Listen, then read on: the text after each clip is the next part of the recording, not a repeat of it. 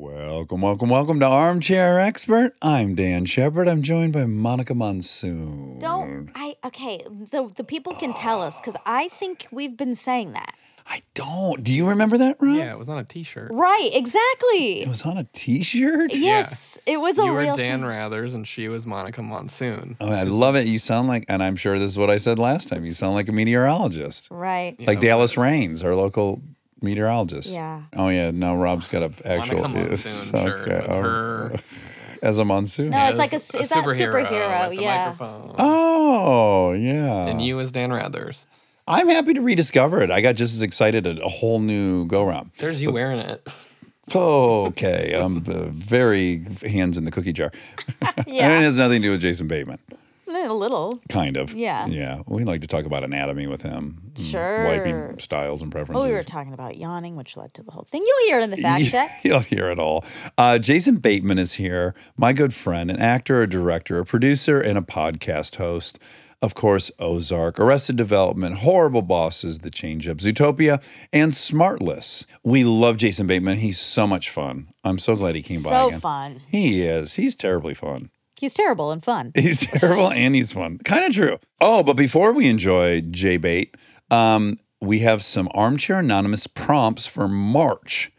Okay, get out your pen and your paper. Tell us about a time you cheated. Then there's a myriad of ways one can cheat. Don't feel limited to romantic. Think outside the box. Absolutely. Surprise us. Tell us about a time someone took the fall for you. Mm, fall guy story, fall gal story. Tell us about a time you were in a cult. Oh man, I can't wait for that one. Now, what I like is that a lot of the times on Armchair Anonymous, the stories we hear lead to new prompts. Oh, New Year's resolutions gone bad. Yes, from New Year's resolutions gone bad, it prompted a cult, uh, a cult prompt. So, last, tell us a crazy amusement park story. So tell us about a time you cheated. Tell us about a time someone took the fall for you. Tell us about a time you were in a cult uh, or, or currently in a cult. And tell us a crazy amusement park story. Amuse us. Amuse us with a park story. Please enjoy Jason Bateman. We are supported by Squarespace. Guys, we have a Squarespace website that's just gorgeous. That Wobby Wob, you uh you built that yourself using all the templates, yeah? I sure did. Yeah, easy peasy. So easy. The best part about Squarespace is it's an all in one website platform for entrepreneurs to stand out and succeed online. You can get discovered fast with integrated, optimized SEO tools, and you can choose from professionally curated layouts and styling options with Squarespace Blueprint.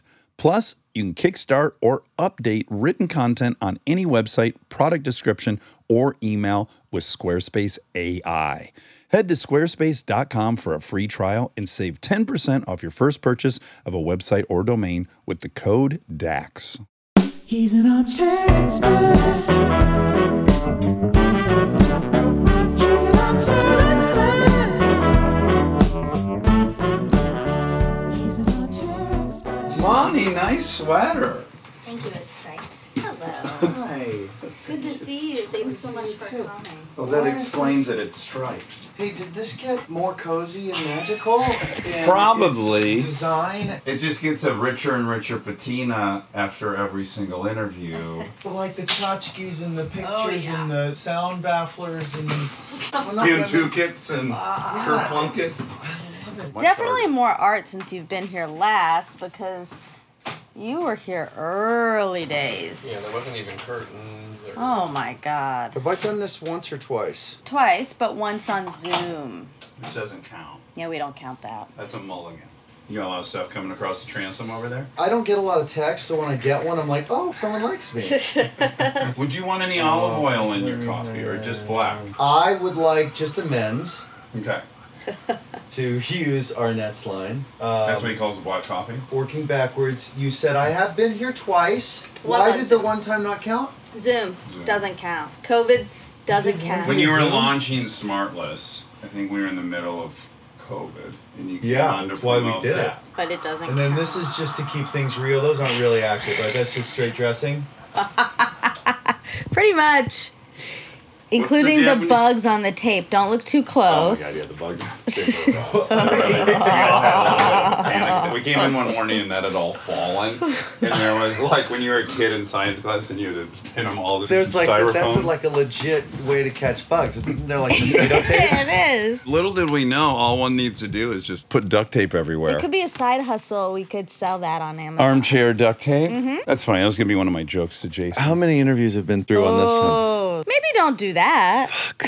You know, I don't even think you're a borderline. You're a germaphobe a bit. Yeah. I'm not a germaphobe. I'm a real keen gross detector. That's what it is. Okay. I'm not worried about getting sick. There's something undeniable about the contact of a moist hand against a moist hand Mm-hmm. or a sweaty car and a leg that doesn't have pants on it, right? Like shorts Okay. against vinyls. There's just stuff that is just tactile, not right. And I'm hearing a through line of moisture. Whenever moisture is present, are you most Well, uncomfortable? Somehow I feel like that can be a conduit or conductor for germs to travel. a delivery device. Correct. Dry against dry, they stand no chance. Well, we do know things do live better in dampness. Right. That's a cultivator. Is this where we left off last time about think wiping so. and all that Wiping, stuff? yeah. Not again. We're That we're was- older, Of course we're- again. We're more mature now.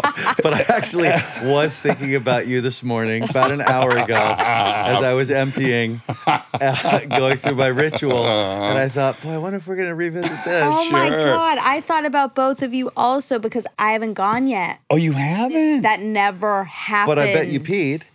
I did pee. Okay. And a pee gets a front wipe. Of Listen. course. And so Women. then you should have thought, well, the only other male I know that does female wiping, i.e., fronting, That's right. is Dak Shepard. but we already covered Friping. it. It makes Fronting. it makes a ton of sense for fronting.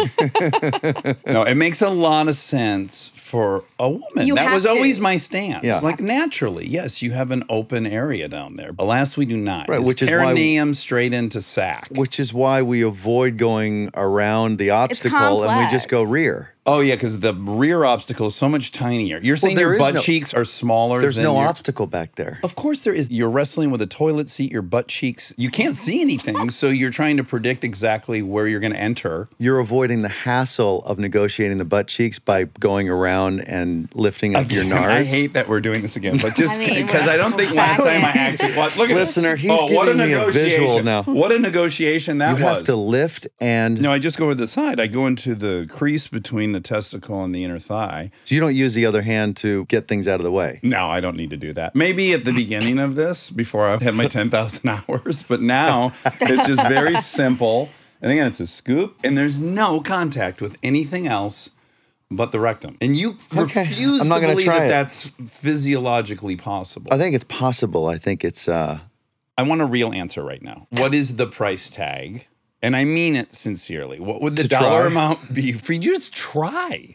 I'll do it for free. I might even FaceTime you while I'm doing I would love that. Wow. Oh, Can we do it on the fact check? Can we Oh yeah, call can you? we run a little video? We're against it. video, but in this Speaking of- case, Speaking of what is the price, something that came up at dinner last night, I'm really surprised the story did not pick up any traction just to get from ass wiping into Geopolitics. Into politics. Oh yeah. shit. Did you see the 60 Minutes where Michael Lewis was on? I didn't. He just gave a fantastic Remind us interview. who Michael Lewis Michael Lewis is an author, the guy behind The Big Short, the book, Oh. Moneyball, wrote that incredible Vandy Fair article that started the Big Short. yeah, yeah, and then what's the film with Sandy Bullock? Blindside. Yep. So he was embedded with Sam Bankman Fried for, I don't know, a year or something like And that's that. the crazy crypto guy who just was found guilty of fraud. Correct. Not everyone's as elevated as No, your dinner I know- table no, but party, I'd so I'm trying love to this. bring everyone up to speed. Yes. So he's embedded with Sam Bankman Fried, writing a book on him. Obviously, this is before the guy was arrested. The basic theory or strategy of Sam Bankman Fried was to gather as much money as possible and then redistribute that money into worthy causes, financial altruism or something. He had some phrase for it. One of the things that he decided he should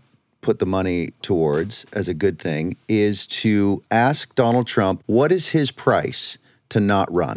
Oh, interesting. and he reached them No. he talked to the Donald Trump people, Team. and I'm assuming the man himself, to ask, what's the number? What's it going to take to not run? This is the original run. I think this is 2016. yeah. okay. Oh, Wow. And he got a response. The number was $5 billion. Trump Oh, really? I bet we could do that. said it'll take $5 billion. Sam Bankman Fried said, fine, check's coming. and a week later, he happened to get arrested for the fraud stuff and all the funds were seized and it couldn't go through. But he would have stopped Trump. This is a fact, was on the interview at 60 Minutes, is in the book.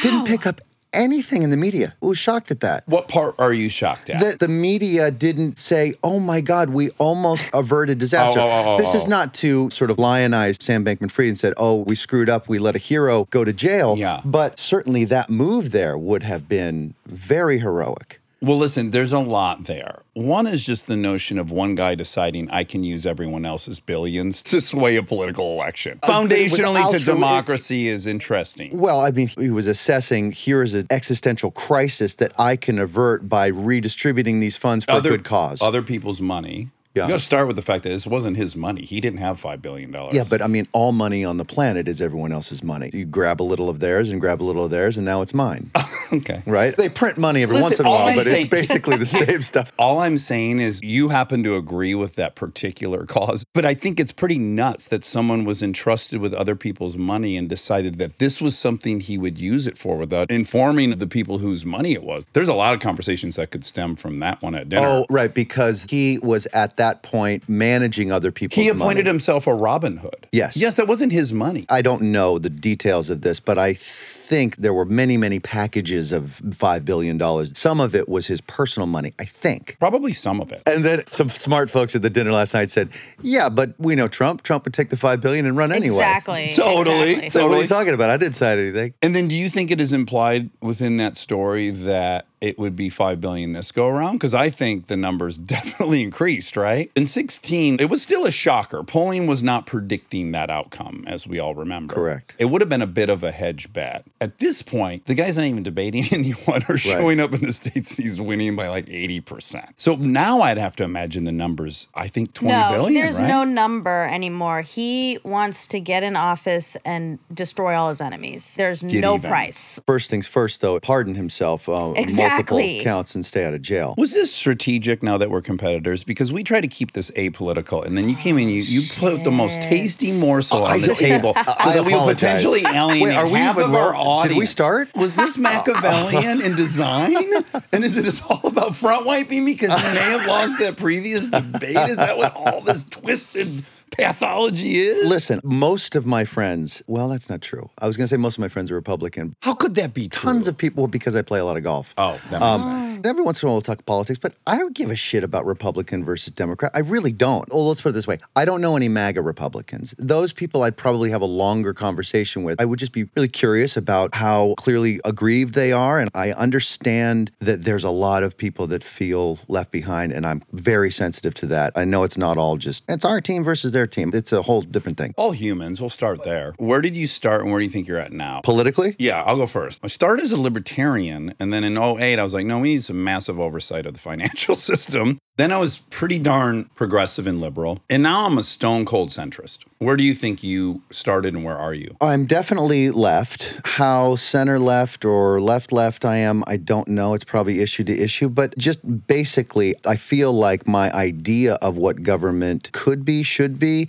is more in line with a Democrat point of view in that I feel like government is a tool to help for the greater good.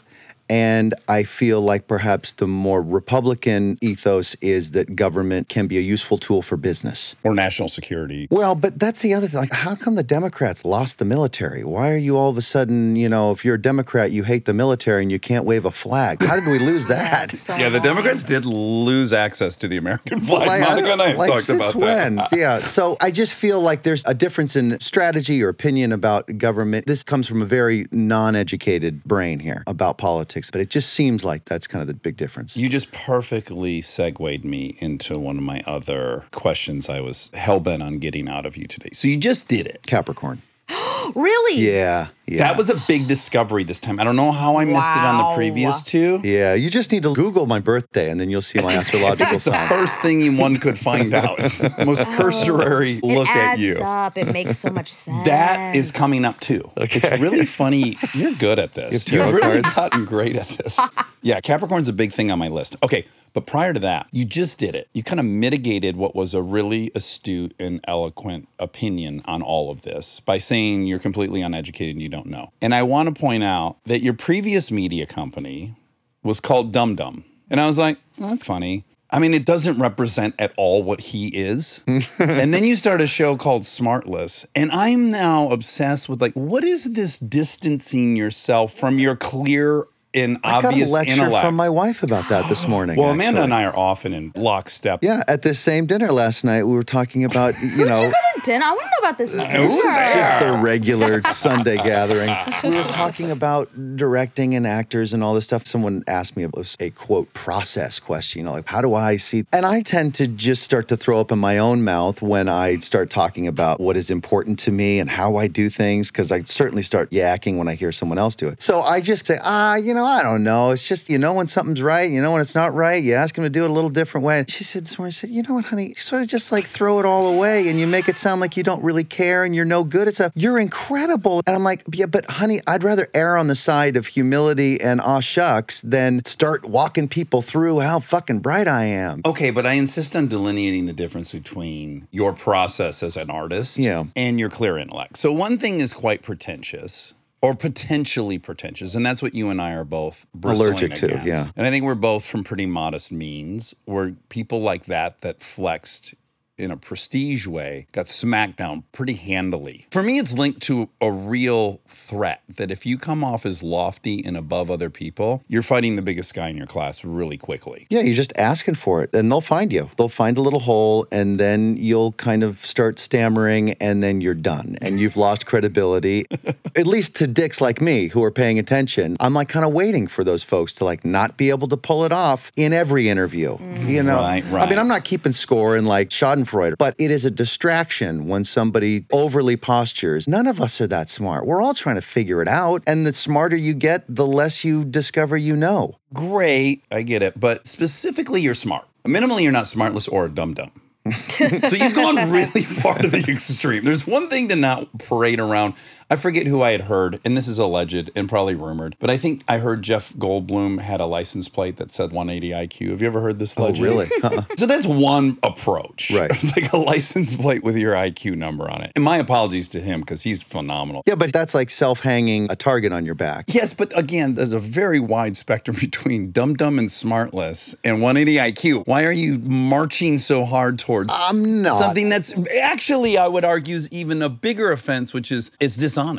Well, smartless and dumb dumb, I think, are in a different category in that we're like saying, look, we're going to start from a base of whoever we're talking to, they know more about what we're asking them than we do. Otherwise, you wouldn't be asking them the question. So, Yeah. this is just the basic dynamic of an interview. As far as me being insincerely modest, I'm not. I thirst to know as much as possible. I didn't graduate high school. I watch MSNBC 10 hours a day and read three papers a day and talk to smart folks like you or anybody else that's really interesting and has a point of view on stuff because I'm curious. Our business is studying people. Were you called stupid?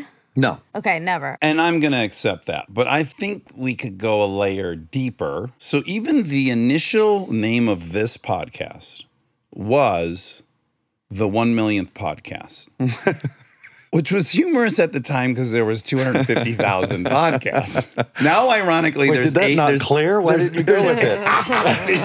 you, you know, you feel me, right? yeah.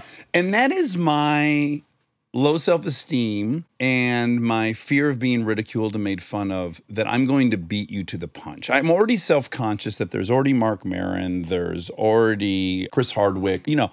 It's been done already when we enter the fray. And I am self conscious that I'm late and I'm a poser. So I'm going to blast you with the joke right out of the gate, the one millionth podcast. I'm grateful we thought better of it. I mean, I have to call out a big elephant in the room. Armchair expert means smartless. Right. They yeah. mean the exact same exactly. thing. You're some clown on a Barca lounger like you two are right now, popping off with your hot take about X, Y, and Z, and you're being self effacing. That's charming. It's warming. It's winning. It's embracing of your audience, saying, listen, we're not going to say we know everything here. We're just going to kind of explore stuff together. Okay, listen. Great point, Monica. I concede you. it's a great point. You're in the lead right now, Bateman. but I have to point out my definition of armchair expert, which is not a Monday morning quarterback. It is, in its original definition, they were scientists, they were professors, but they were doing no experiments. The original armchair experts were just lazy, smart people. Now, that I can own. I'm not out actually gathering data. I'm getting like the fewest bits of information so I can form my own opinion, start broadcasting. But what you I have think. legit credentials. I don't have it in front of me. Oh no! Don't make him say I'm it. asking. No, I forget.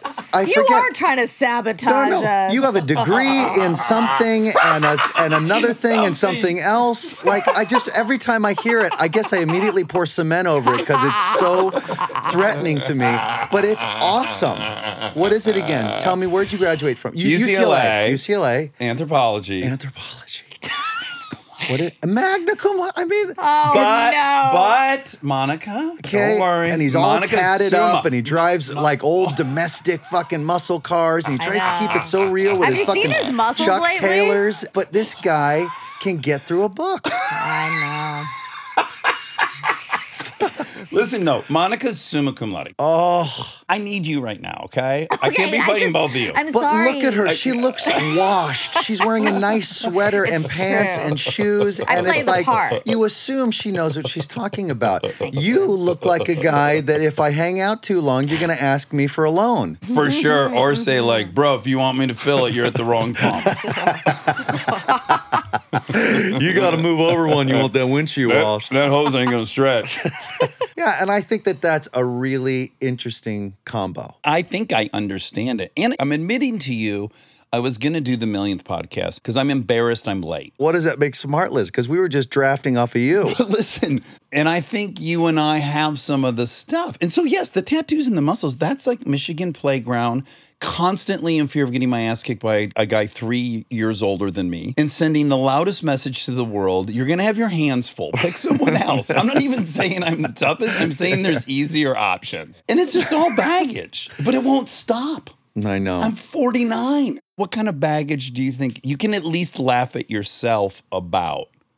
Where you're like, oh my God, we're still doing this at 54. you know, the thing, Monica, you asked me, was I ever called stupid? I wasn't called stupid, but I was called stuck up by like kids in fifth, sixth grade, seventh grade, when that was the worst thing you could say to somebody. And I was really sensitive about coming back into school after being away on set for a few months. Every year, that was kind of my routine. And so I would get sort of ostracized by the cool kids. So I have tried to compensate for that by really working on being as kind as I possibly Yeah. can. I fall well short often, but that made me, I hope, a better person. Maybe I would have been a little blind to being arrogant, cliche, you know, in this permissive business as far as bad behavior goes. That's some helpful baggage, I think. And can I add some behind the Yeah. scenes? I will say your comedic persona is a bit acerbic. And for people who've never spent time with you personally, you genuinely are the softest stepping, kindest, most engaging. You're asking a lot of questions, you're showing interest. Like I'm watching you navigate a whole week at Kimmel's place. But a real asshole too, right? Well, I, don't see that. Here we Yeah, go. Sure, you Here do. we go. Here we no, go. but you know,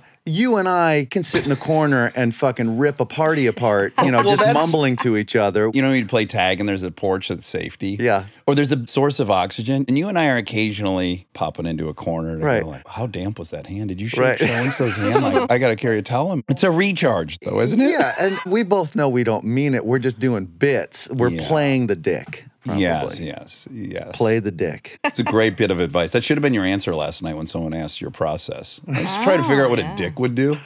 and then I, I run right at it. By the way, other thing I was thinking about on the way over here is that Smartless is just another one of your children that you've gone without fathering because you've got children all over the country you don't even know about, right? So you gave spawn to this podcast. Okay, You meant like physical Yeah, children. you I have. fathered Smartless. That's you were very kind, Dax. Well, you should it's- take that. It's a thousand percent true. You were our first guest because of that. We kind of sarcastically said during COVID, because Will and Sean and I were staying in contact via Zoom, and you guys had just gotten that very deserving, huge deal. And we were like, Fuck, let's go get some of that Dax money. and so we kind of jokingly, you know, and shockingly, people listened and it lasted longer than COVID. But it is a thousand percent because of what you guys have built here. And so just if Well, I it's very haven't said it flattering. lately, let me say it again. Thank you for that. Oh my God, my pleasure. And people are curious naturally all the time. Are you now upset that you have this kind of competitor that are your three friends? And I can say really genuinely, and Monica and I have a very similar answer, I think, which is when you entered, there were a couple million podcasts, and there were many, many famous people giving Yeah, a lot it of a go. It celebrity wasn't podcasts. Yeah, Obama and Springsteen have one. It wasn't a given because your combined appeal publicly was going to ensure that. So you have a magic. I've been very happy for you, genuinely. And then I've been jealous about different elements of it. Tell me, because I will say, not sort of mutually kind of blowing each other, but Should we get into a 69 position? Yeah, for let's the just remainder of scissor this. this. but truly, and this is not being falsely modest, I honestly think what you guys do is much more difficult. A, you're doing two hour episodes and you're doing multiple ones a week, okay, which takes a lot of research, a lot of patience, a lot of work ethic. We're doing it one hour a week and we talk for five minutes. And then we bring on a triple A list guest, which, not to take anything away from, say, any of the nighttime talk shows that have been on for years and years and years, I think a large portion of why they stay relevant is because they're constantly having a guest on that is at the peak of the zeitgeist, irrespective of who the host is. So it may sound falsely modest, but that is sort of our show. You're having conversations for over two hours with scientists and artists that are not necessarily on the radar, and the appeal of that episode is fully reliant on your ability to engage in that person, be the layman, asking the questions that are going to be interesting to people that are not otherwise interested in that industry or occupation. That takes a lot of research. Well, listen, that's hugely flattering, and thank you for all those things. And you pretty much isolated exactly what my thing is. So the only bits of jealousy I've had is the cumulative relationships you guys have to getting guests. I'll scroll through your thing, and I'm like, fuck. I, it just happened this morning. I was like, I gotta catch up on who's been on lately. I was like, Emma Stone. I'd fly to her. I'd cut off a pinky. Yeah, I she have was no awesome. contact to her. I don't know how to get to her. And then you have Ruffalo. But there's I'm like, this three guy, I of don't us. think he The does- chances are that one of the three of us know the person, have met the person, or might be even be friends with the person, or this person has something they're promoting and they got to do one of our podcasts. Yes. And either you guys are booked or someone else. We get a lot of incoming, as I'm sure you guys do as well. now, as I'm sure, right, you guys do too. But if there's been any, sorry, I'm getting emotional now. if there's been any jealousy, it's been. That's my favorite kind of crying, by the way. It's a dude that's just you start clearing your throat. a lot. trying to keep it down. Yeah. And I didn't come here to fuck with And I didn't come to talk with you about your mother. That's a real actor. Yeah, it's so good. Oh. For the guys who don't know how to cry, that's a great strategy. Just make it part of your character. Or Bob Dorset from The Jinx, just as you're starting to get emotional, just start burping. Remember that at the end? when he started- the burping. I would love to see an actor pull that off in a movie. It's like, uh, Becky, uh, Ew. You can fake burp. I can pretty easily. can I hear it? Let me set the scenario. Hold on. I'm Doug. I'm your coworker and partner in a business. And you just found out I stole all the money. Yeah. Hey, Doug, I was looking through some of your paperwork. Yeah. And I, excuse me, I noticed that. That you- was so good. so that's Oh my easy. What's God. very difficult Hold on. Can we go a little deeper in the scene? We're gonna go- There's two things an actor needs to be able to do if they want to call themselves great. Okay. It's being able to, actually, there's three things Uh. Okay. believably sneeze, Let's hear that. believably yawn, Uh-huh. and the double take. Oh, sure. The double take is very, very hard to do well. Oh. I noticed waking up hasn't made your list, and I was just watching a show last night, and someone had to wake up, and I was like, "Mm, almost no one does it correctly. And you have to wake up more than you would think you do as an actor in scenes. The big thing is having a director that gives you the time to wake up believably. yes, They that's want fair. you to just sort of like blink a couple times, rub your eyes with your fists, and up and you see go. your phone perfectly and read the Right. bad news and react. Right. All right, go back to the list. It was Sneeze. sneezing, yawning, and the double take. So there's no auditory component to the, du- or maybe you could add an auditory component, but I would love to hear the sneeze. Yeah, there's a what the, a what the with an ellipses. Yeah. What in the? Wait, yeah, we need the sneeze. I want to hear the sneeze. I can't do it. Let's have a sneeze off. This could be fun because we've never got to act together, and now Monica will be the audience, and this will be kind of like a mono y mono showdown. I would make the choice. Well, here I'll show you. So Dax, it's such a pleasure. Oh. So I would make the choice to be one of those silent sneezers because if you hold it do in. the hoo ha ha, we're gonna be able that to was tell. a good choice. That was really good, and he Yeah. already took it, so now I'm painted in. This is just like when you're listening to Auditions. someone audition in a room, and I just heard Bateman chose the internal sneeze. God. So I'm now painted into a corner, and I'm Oh, doing this Dax. cold. Also did the same thing on the burp, if you remember, right? There we go. Yeah. yeah. All right. Hey Jay, what are you cooking in here? Smells like you are using a lot of. Okay. Thanks very much. Um, we have your availabilities, and we will be in touch. oh no! I didn't get It- yeah. I think it. I was second stab at it. it was a little too It was too big. fat. It was too big. Still The rolling. beginning I'm on notes. was too. You were shocked by it. Okay, you're right. Let's go again. Okay, let's go again. Oh, you cooking breakfast? Yeah, sure am. Oh my God, that looks Like great. that does not look good. Yeah, It's a little salt, little pepper. Is that a Earlier little today, pepper? yeah, I've been- Uh-oh. Mm, you You use okay? pepper on there? yeah, you sneezed right in the You know what it pan. is? I'm trying to get a pepper joke and the sneeze. It's too much stuff. You got to front load the pepper and then sneeze. You got to establish the pepper to the listener. Okay, then Yeah. let's do yawn, and I insist on going first this time because you obviously it's one zero, Jason Bateman. Sorry. No wonder you're an heir and I'm not. Okay. All right, here we go. You ready? Yeah. Morning. Oh my gosh, I didn't fucking. Yeah. See, here's Oh. there's no there's a notes. It's been a while since I acted. the real yawn starts as sort of like a regular yawn, and then the real one goes extra So, deep it's in the long. second half. Fuck. Okay, let's see it. Mm, This is not going to be good because it's very Well, hard. hopefully it's worse than mine. Mm-hmm. See, right there, you can tell I just I'm just spreading my mouth. You don't have it. There's a deeper reach Yeah. in the Right. real Wait, yawn do that you goes guys- down. you didn't get there. No, you no. can make yourself yawn if you. If you see somebody yawn, Well, Uh, Monica, let's Well, see also one. that. Let's see one. You're an Well, now actor. I feel- Yeah, I know. It's very high pressure. Here we it's go. not great for radio, by the hey, way. Monty, It's how not- are you? No, I don't want to do an acting. I just want to see. I just want to see if I can make myself yawn. If you make the back of your throat like this, I can do a real yawn, actually. I Yeah, don't know why I like- didn't choose to do a real yawn. right? You could always go regular. No, I Looks can't, like I'm you were not- stroking. That's how I look when I yawn. Now I'm in a debate with the director where it's like, you didn't blank. And I'm like, well, that is how I do it in real life. Mm. Doubt it. See, this is where I start fighting with the actor. Can I talk to you for a second? Guys, let's take a tight five.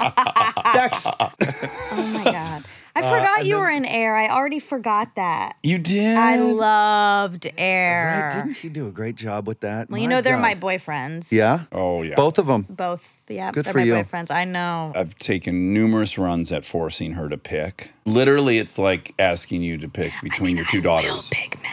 You will pick Matt. God, you give it up. Hold on, hold I on. Oh, told you that in real life. I feel for so marriage. betrayed by for this whole marriage, interview. You said we've my talked acting about sucked. you just gave them the answer I've been trying to get for nine years. this is a not true. betray. Are you joining the cast of Smart List? Get a fourth body Why in there? do you feel Matt would be a better choice? only for marriage. Mm-hmm. That's the only thing I'm picking. I got you. We're playing Marriage Fuck Kill. Yes. Who am I That's killing? right. Fuck Who's Ben. the third? You're going to fuck Ben. Well, she killing Dax. That's no. happened. Well, we haven't picked a third player. Yeah, we need a Yeah. third player. Dax Shepard. Yeah, kill. No, well then no. It's just No, you whoever don't we want- throw is a sacrificial I'm already married lamb. to him. Right. The third is a sacrificial lamb because we already know she's fucking Ben and marrying Matt. So it's Right. like, who do you want her It's to true. kill?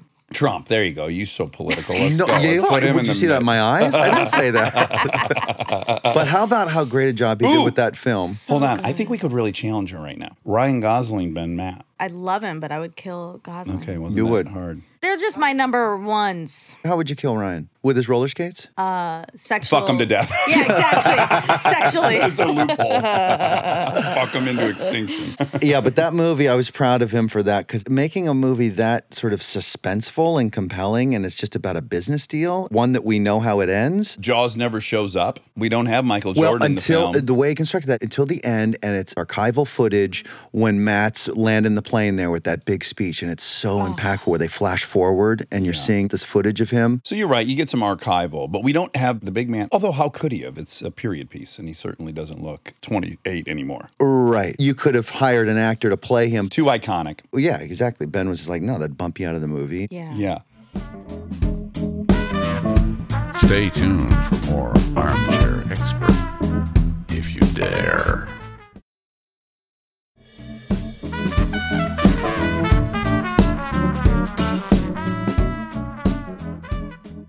Okay, so I had a Ben question. Yeah. I want to get into some interpersonal Hollywood stuff. Let's first tackle the Capricorn, because I think I've said this on here before. I have never been more attracted to a human being than I am you. We're Yet. Good right there. No, we don't need the yet or the but. You're a Capricorn Well, we too, do, aren't you? or it's over. You're Capricorn as well. Yes. Yeah. And that honestly answered the hugest mystery to me today or yesterday when I learned you were a Capricorn. Because we have a friend, Erica. Yeah. Erica is beautiful. She's incredibly intelligent. She's super competent, which is, I think, the most attractive thing a human being can be. We have anti chemistry. When we try to hug at the door, it's clumsy and we both feel awkward and we acknowledge it. That's sexual tension. Nope. I'm telling you, it is. Dax, you're a predator. Sex tense. It is not sex tense. You've observed it. You would agree. I would Of The agree. least amount of chemistry with Erica and having nothing to do with her metrics and all these categories of attractiveness and everything else. We have anti chemistry. And if I go through my life, I have zero Capricorn friends. And I'm curious if you do. I do. They're the people I get along best with. really? Yeah. Look at how well you and I vibe. We get each other right from the jump. we vibe so well, yet we're not best friends. And that's a great curiosity to me. I aired it last time and I keep making this awkward and putting you in this position. We don't need to be because we see each other and it's explosive and we got a lot to catch up on. I like it. It's One of great. my oldest best friends, Leaf Garrett. no, is born a day after me, Steve Whitting, January The 15th. Yeah. Okay. And we don't spend a lot of time together at all. We talk half a dozen times a year. Semi annually. Yeah. By the way, I'm like that with everybody. But if I need some real sit down, competent, let's get real, I need you, all of you right now. Yeah. He's your It's guy. Capricorns that I go to. wow. And do you put any? We just evaluated our own scores. And I'm going to ask you. So zero is it's hogwash. 10 is you're making all life decisions based on your astrological chart. Where do you put yourself in there? Oh, I'm about a three or a four. That's pretty good. And Monica It's pretty was a s- common for Capricorns. Did you say you were a five They don't- going to six point five? Yeah, well, we did a hundred. We did a scale Oh, of a right. hundred, so it was Yeah. a little. But yeah, I think I said I was a forty-six, but I'm gonna get to sixty. And she was a two like a year and a half ago. I think Capricorns will look at astrological forecasts or the daily fortune as a confirmation to what they already feel and already know. Exactly. That's you know, as great. opposed to looking for some sort of thing they can defer to and like, what's it going to be? What's it? Oh, thank God they said that. I right size it for sure. And skepticism is part of Capricorn. Well, I was going to say, Monica, I'm asking what I do think you and I have in common, and probably why we were immediately drawn to directing, is I'm incredibly decisive for all my faults. And sometimes that is a fault, but I'm never curious about what my opinion is, ever. Are you? That's my sort of kryptonite as well. Is I'm so buttoned up and prepared and responsible about opportunities of leadership that when it's time to make a decision, I've usually done the requisite work and therefore I don't stumble into a decision. So if somebody has a different idea, it's got a real high bar to jump over such that I can seem like I'm not really that collaborative. Because you've really thought it through. Yeah, and also I'm a big believer in unless your idea is better, you're being disruptive because different is worth exploring, but we might not have the time for that exercise. Let's also add, and this will sound arrogant, but it is the truth, which is a movie is in its best form a director's point of view and tone. And although a different suggestion might be better in that moment, it would violate what ultimately the goal is, which is some consistency in vision and tone. So you're kind of comparing apples and oranges sometimes with suggestions. I mean, look, you're sitting in a movie theater, the person to your left is going to want the ending to be different than the person on your right. Neither one is right, neither one is wrong. It's personal preference, and we can't shoot three different endings. So we're going to have to go with the person who just happens to be sitting in the director chair. And through any number of legitimate or illegitimate reasons, they're in that chair. We got to go that way. And unless that decision is a wrong, a broken decision, let's do it. Right. So so the different thing is an interesting exercise, but you can't give it the time that you might want to because the next person is going to have a different idea too. And it's like chocolate versus vanilla versus strawberry. They're all great, but Yeah. we can't have them all. And It's not called Neapolitan, this film. unless Right. it is. right. Unless it is. but if those ideas are coming in as a better version of what I'm trying to of go for, chocolate, and you want chocolate. Right. Yeah. Then it's like, oh, thank you. That's so helpful. You're right. Because the note is coming from them trying to recommend or suggest something that might further what they think I'm trying to go for. That's really helpful. We have a great metaphor here now for directing because it really is. It's like if your suggestion can make my chocolate dish chocolatier, Yeah. let's party. but if you want it to be strawberry, I can't help you. yeah, and it's not wrong. I Yes. mean, a strawberry would be a great way to go go, but it's just not the way I'm driving. And you have no idea what my plans are for the scene that follows this that we're shooting in five weeks. Mine's going to make more sense then, but I don't have time to walk you through that. Right. Should we collab on a book called It's called Shut the 31 Flavors of Directing with pictures of ice I cream? feel like Mammoth's already done that. Yeah. Also, can you imagine Christopher Nolan cruising through a bookstore Oh my and God. seeing our co-authored book on directing? The deep belly laugh he would have, or if Fincher saw this book that you and I had the audacity to Oh. put out. Man, those guys are good. But with our mutual hangups, we would title it like "How Not to Direct" to get us out of all the criticism. exactly. How to be a shitty director. How to direct like an idiot. But how does that work on Smartless then? Do you guys ever have? We just had a creative difference. One of three in six. They're years. very rare. Was it about a certain guest? About whether we should have a certain guest? No, but we have had. We have those. we I have wouldn't had call those creative differences, though. Yeah, it was a small thing about how much to keep at the top of the episode. Yeah. It was really small, and There's ultimately, a bunch of off mic stuff, which Yeah. we have a lot of, and I like it. It adds a little flavor. It's become a bit of a fingerprint to the show, and I like it. But in this certain case, I thought it had gone on way too long, and I was saying, if I were listening, I would either skipped ahead or I just got impatient to hear the good audio. So it wasn't even like what was being said that I was critical of. and ultimately, we did agree. I think This is in the editing process about we a had already trim? released it. Oh. And then we went in and shortened Got it, it. ultimately. Yeah, but it wasn't really a creative difference, but we thought it was a creative difference. And We wanted to And it got Yeah. it got hot, huh? It didn't. We get hot though. We get It in actually fights. demonstrated a lot of our growth because three years ago we would have not talked to each other for two weeks. We would have continued to do the show And we would have, pretended. and we would have been good in the fact check, but there would have been zero communication. Personally. we would have left here and walked our separate ways. we did that a couple dozen times in the first three years, It was rough, but those were mainly like they got personal. or we We were upset yeah with each we other felt personally. attacked by the creative differences at the yes. So you guys are three equals. Yeah. I mean, to be fair, it's Dax's show and I'm co-hosting. It's our on show. it. It's our show, but we have different jobs here, and you guys don't. Does that ever get hard? It hasn't gotten hard yet because we're very, very aware of that. We go through everything trying to avoid what could bring down the show, which is a fight. We would be okay about what you guys did. I used sort of like kept things quiet, kept doing the show. But the three of us, we'd talk about it on air and it would Yeah. probably go further and the showman in us would probably exacerbate it because we probably think it would make a good episode to really get into it. Yeah. Mm-hmm. So I think there's a part of us that know that if we get into a real fight, we could wreck something that we're really happy doing. I feel like if we do anything well,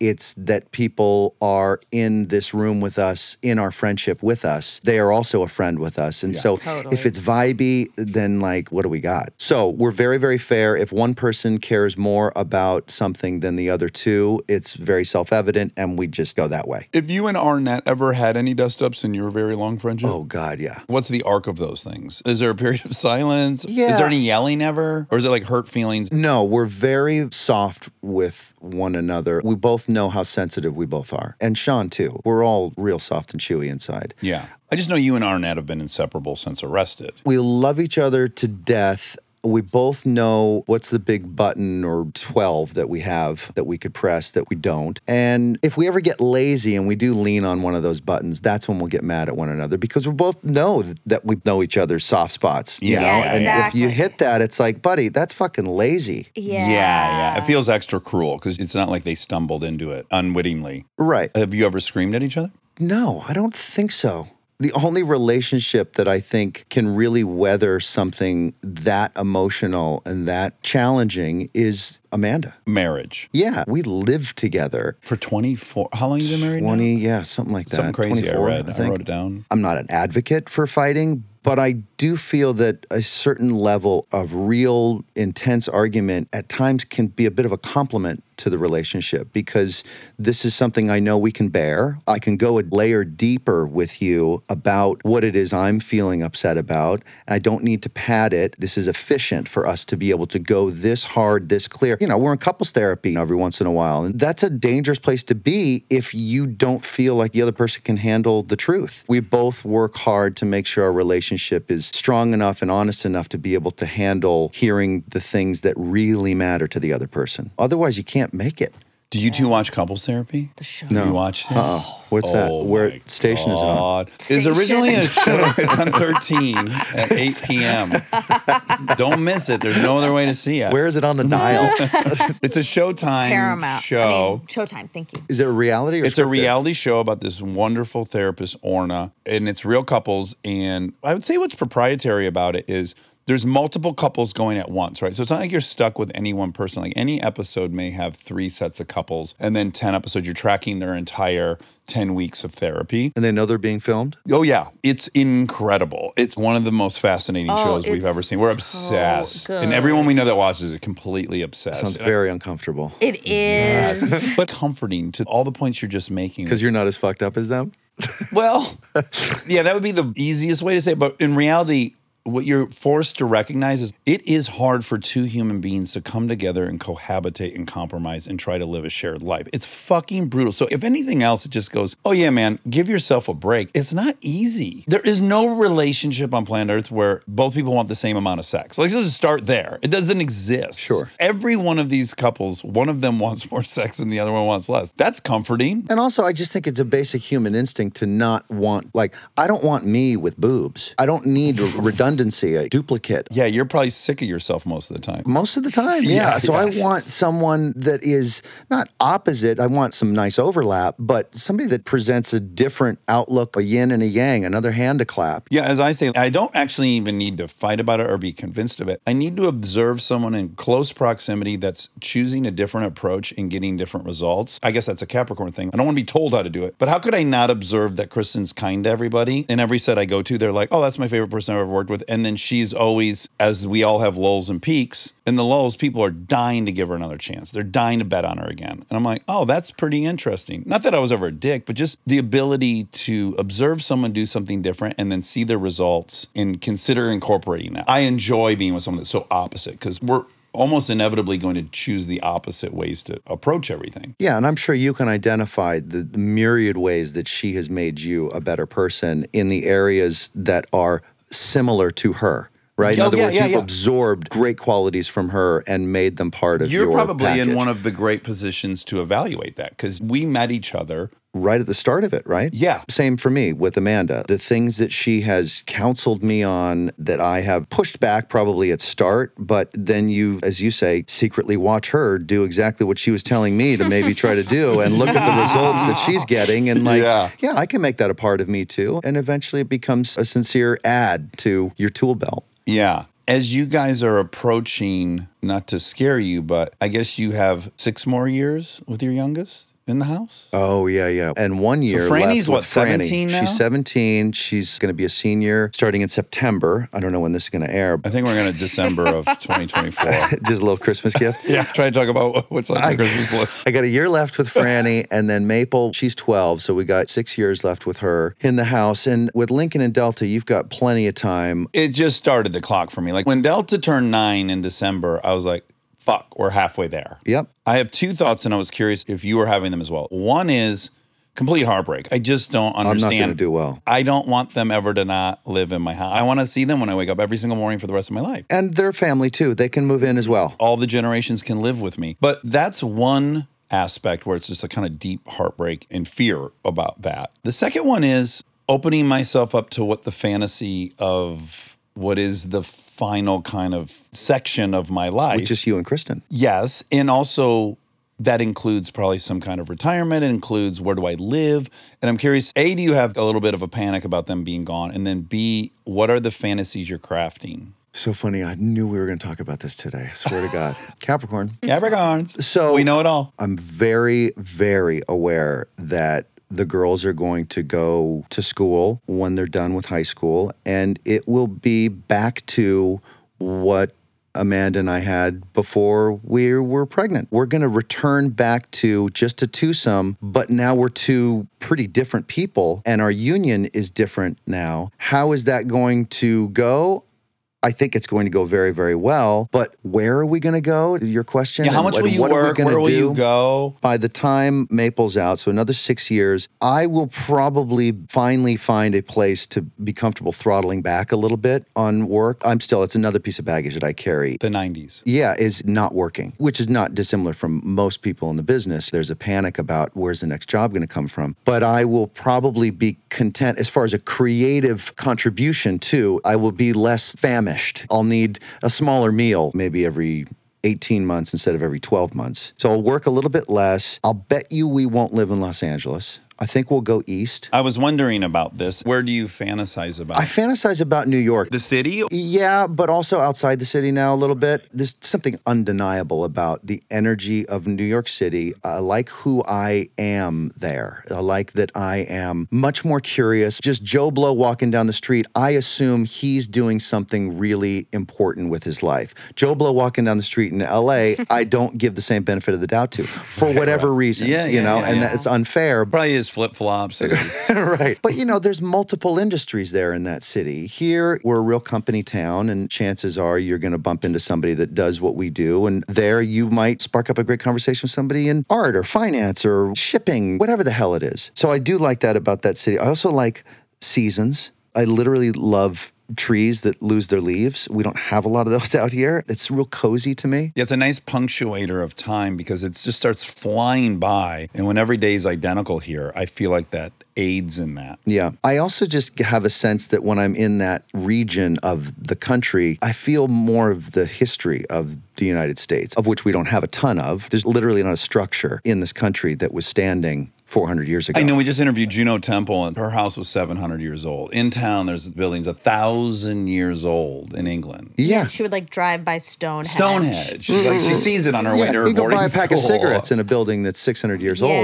You know, Yes. So I like that there's sort of the pedigree over there. And that's what I think we'll be doing then. And I am excited about how Amanda and I are going to live the balance of our years as a twosome. What's the secret sauce to make that go well? Is it finding a closer union or is it honoring each other's space more? I'm sure it's a combination of the two, but Who knows? we'll see. And do you have Wonderlust bad? My mom was a flight attendant for Pan Am for 30 some years when I was a kid. And so I was often dragged around the planet as a young kid before I was old enough to appreciate the cultural relevance and significance of it. So I was just inconvenienced. I was limited having a bag, having to fly around in a suit. You had to put on a little suit. Yeah, because we're flying standby. So you got to wear a suit and tie. Oh, I want to see a picture Oh my of the God. six-year-old Jason, And- the briefcase. Yeah, where are my friends? I'm having to haul homework around the place. So it's just like I don't like traveling still to this day. So no no to that. However, I do like a fancy hotel. No. Yes, Oh, yes, yes. So yes, yes. if we can go someplace where it is a significant upgrade, anybody in any home, anywhere in the world, your home You've spent time curating it and the chair you like, the proximity of the table to the clicker to the TV. How about just getting your coffee in the morning? I've made that as simple as possible for right. myself. That's what gives you safety and warmth. And to take yourself out of that nest and put yourself voluntarily in a foreign land, if it's not better than where you're leaving, the math doesn't work for me. This is a boo hoo. No one will fucking feel bad, nor should they. But of the many things that's been revealed to me about climbing the socioeconomic ladder that I didn't anticipate was yeah, now I have a house I fucking love. And we did this. We went somewhere over the last spring break, rented a little house in a mountain town. And I was like, you know, this is way, way, way less pleasant than our house. And it used to be every time I left my house, it was something exciting and different. And now I've kind of built myself a gilded cage. These little things, and I'm like, I didn't foresee this. Now, what I will say is that I'll bet you as the mortality tap on the shoulder becomes stronger and stronger, my curiosity about what else is going on around the world, I've got a limited amount of time to check that out if I'm curious. Yeah. That will start to get louder, and I probably will start to feel like, well, before I die, I should probably go check out this place, this place, and this place. Because that is getting louder in my head is that we're on the downhill now. We're closer to death than we are to birth. If you don't see that China wall pretty soon here, Right. You're not going to do So, uh, it at 80. Yeah, CNN International is interesting, but you can only go so far on that. Okay, speaking of 60 Minutes, I for my whole life have been watching. watching it, and I've always been seeing these ads for Viking cruises, and they've always looked so boring and stupid. And within the last five years, I've been like, let me get this straight. I sit in my room with a big glass door wall, and Europe goes by out the window. This seems like heaven. Right. Have you considered a Viking cruise? Not a sponsor. Soon to be. Yeah. I'm not a big. I don't do well being trapped. Yeah. Yeah, that's not for me. But either. I do like the idea of your hotel room stays constant, yet it's moving to different destinations, and then you can get in a little dinghy and go into port and then come back. Have I a like nice that. meal in fucking Verona, then you're over here and you do this. You know how else you can do that is on a train. You ever thought about the Orient Express? I'll go with you. Should we do Yeah, a Sean tandem and Scotty trip? want to do it too. This train, I was looking at pictures online the other day. Is it elegant? It's so badass. Yeah. Really? And you know, you've got this stately room, and it's traveling through Europe. and, Ural you know, Mountains. You go two hours, and you're in a totally different country, different culture, different language. You go two hours here. You're in San Diego or Palm Springs or Santa Barbara. yeah. Yes. Who cares? You Right. wouldn't know. So I'm just saying, those short little trips is a whole different world, and you're still in your own room. That is very appealing. Okay, now my follow up question on the fantasies about where you're going to go is you've been in California for 42, Since 43 76. years. 76. So 48 years. Yeah, Jesus Christ. I can't tell if I'm just getting older and, you know, the werewolf of conservatism is flaring up I mean, I don't know. Yeah. Or has this town gotten a lot different? I'm of the opinion it's gotten a lot different and I kind of enjoy it less and less. And I'm just curious how you feel. I will say that it seems like the problems of this city are not too dissimilar from the problems of other cities, and that every city has the same number of problems, they just change. I feel like the fear of crime and gang kind of warfare was what we were the dealing 90s, with in the 90s. We don't hear about that anymore. We have like the lowest death rate per 1,000 of Really? anywhere in the country. Yeah, we just had a little segment about it. Probably the safest place you could possibly live. Right. So then that's cool. But, you know, our homeless situation doesn't have the same danger as gang warfare. But if you have just an ounce of empathy in your body, it's a very difficult thing to ignore. And you're driving by these people that are living the most tragic existence. And what can we do? And I'm not presented with any fixes. I don't know what I can do. I mean, I'm surely handing out a bill every time my car's parked next to one of them that has a sign out. And Maple's very good about that. She's like, Daddy, come on. And it's like, yeah, great, here. But that ain't going to get it done. But every city has currently got that problem. I feel for the most part, Los Angeles is as great a place as any to live. And, you know, that old saying, wherever you go, there you are. I just read yesterday, scrolling through the Sunday news, that there is a guy proposing legislation that would monitor all cars. A device would have to be installed on every single car sold in California that would electronically speed limit the car to within yeah. 10 miles an hour of the speed limit. And I thought, that is the exact direction California's going that I think is insane. What is Right. this person doing? Who are they trying to? What is this? Whereas, like, in righteous German- posturing? Yeah, in Germany they're going 210 miles an hour with a speed family limit. in a Th- fucking They just station wagon. trust that you're not going to carry too much speed into that turn because you don't want to die. Yes, I don't know. I was just curious, but again, I don't know if Yeah. it's just that I'm getting older and I more cherish what I was used to. You know. Oh. There's my guys, Will and Sean. Oh, my God, Ah, did you Daily pick check-in. up? Are you missing the Monday morning meeting? What are you having All for of that? breakfast? yeah, it's our daily call. Okay, I have a couple more questions for you. We got time. If we You're so started, fun. we've started, right? We're about to start. We're about. We're just about to start. Wait, I have a quick question. Back on the um Leo rising. Oh God, I can see it. I know, I can really see it. Okay, so we've been on a new conversation path recently about missing some of the old stuff. Like you're saying, we're so comfortable now. You have to go to the nicest hotel in order for it to be better than what you have. And I was home for Christmas and I went to TJ Maxx with my mom. I was so sad in there because I used to love TJ Maxx and I used to love finding the deal or finding the pan that was half off. The diamond in the rough. Yeah, and And now you feel that maybe you've lost that. You've become too fancy and you don't enjoy TJ Maxx anymore. Yeah. but it's sad. I miss it. Do you miss any of that? I mean, It's, you gotta understand, he was making quite a bit of money when he was nine years old. That's no, tricky. but I, you don't Yeah, have many memories, I don't think. Only of. the suit. I- Pan Jay Am.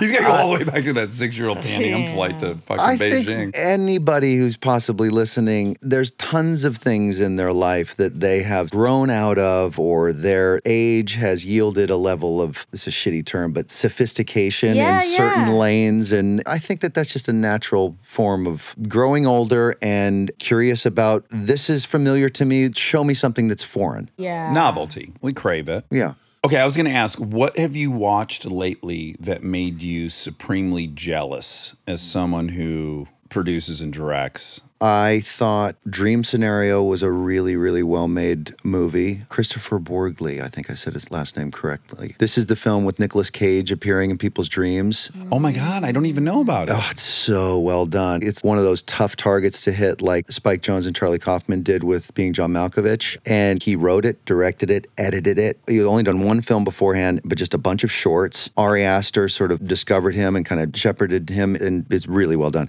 Anatomy of a Fall, I thought was fantastic in that there's not a lot of bells and whistles in it. It's just these fucking 20 page, I'm you know, dying to see it. two I person haven't seen scene that just either. having a long conversation that's totally engaging. That's hard to do. TV wise, I want TV the most, but because we haven't seen you since then, what did you think of Triangle of Sadness? oh, love that. Ruben Ostlund. Talk about long conversation scenes where I realized I had been starved for them. Yeah, and I think it is a result of just a real keen eye as a director about knowing, no, this is going to be compelling as long as we just stay in this shot just a few more frames longer so that the audience The is- tension. Yeah, it's like let's keep the camera on the person listening, not the one that's talking, because it triggers the audience to start thinking, wait, why are they keeping the camera here? Should I be clocking what this person is planning? There's another way to create tension through a subtler brand of taste. That's a really astute observation. There was so much of that. Two things are happening when I see that.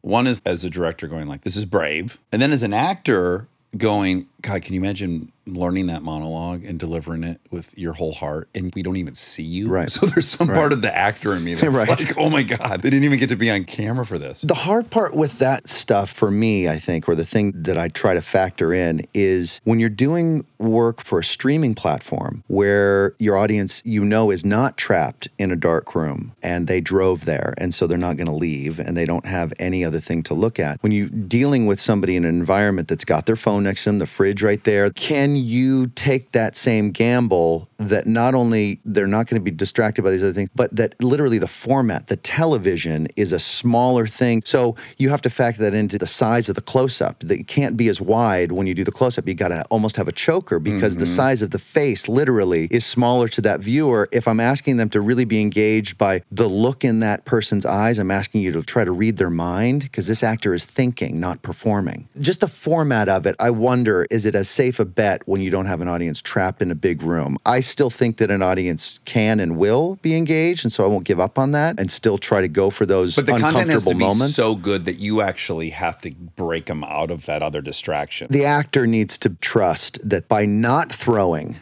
to the back row, that level of subtlety will make the audience lean in. And consequently, that frame does get bigger. You do get inside the screen, even though it might just be a television screen. It's counterintuitive. Stay tuned for more Armchair Expert, if you dare.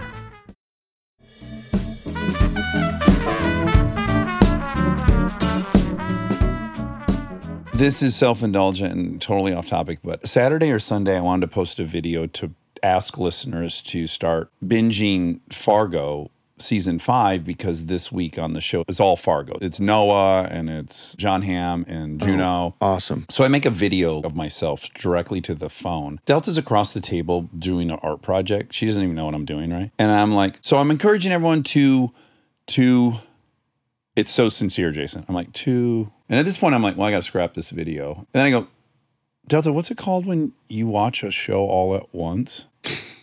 and then now she's thinking, and I'm thinking, and then you hear, binge from her. And I'm like, yes, binge. Anyways, I ended up just posting that because I thought it was so funny. Delta bailed me out. But when I watched it, I was watched like, it back. I would never be brave enough to take that beat while acting, but it was riveting. Right, because it was it was real and it was honest, and you were as an audience member, you were like watching Dax's wheels turn, short circuit. in an My brain was authentic way, short circuiting. and it's entertainment to watch somebody genuinely think for the next line. I don't even think I could replicate that on camera when needed to. That level of length that it actually is versus what I thought even milking it would be as an actor was It hilarious. was also ironic because you just bragged last week that that Oh, My your word word recall. Oh, recall. was so good right now. that was in a phase where it was like popping, like I could feel it for two weeks. Mine's getting real bad. Me Soft. too. It's zapped. I'm glad it's not just me.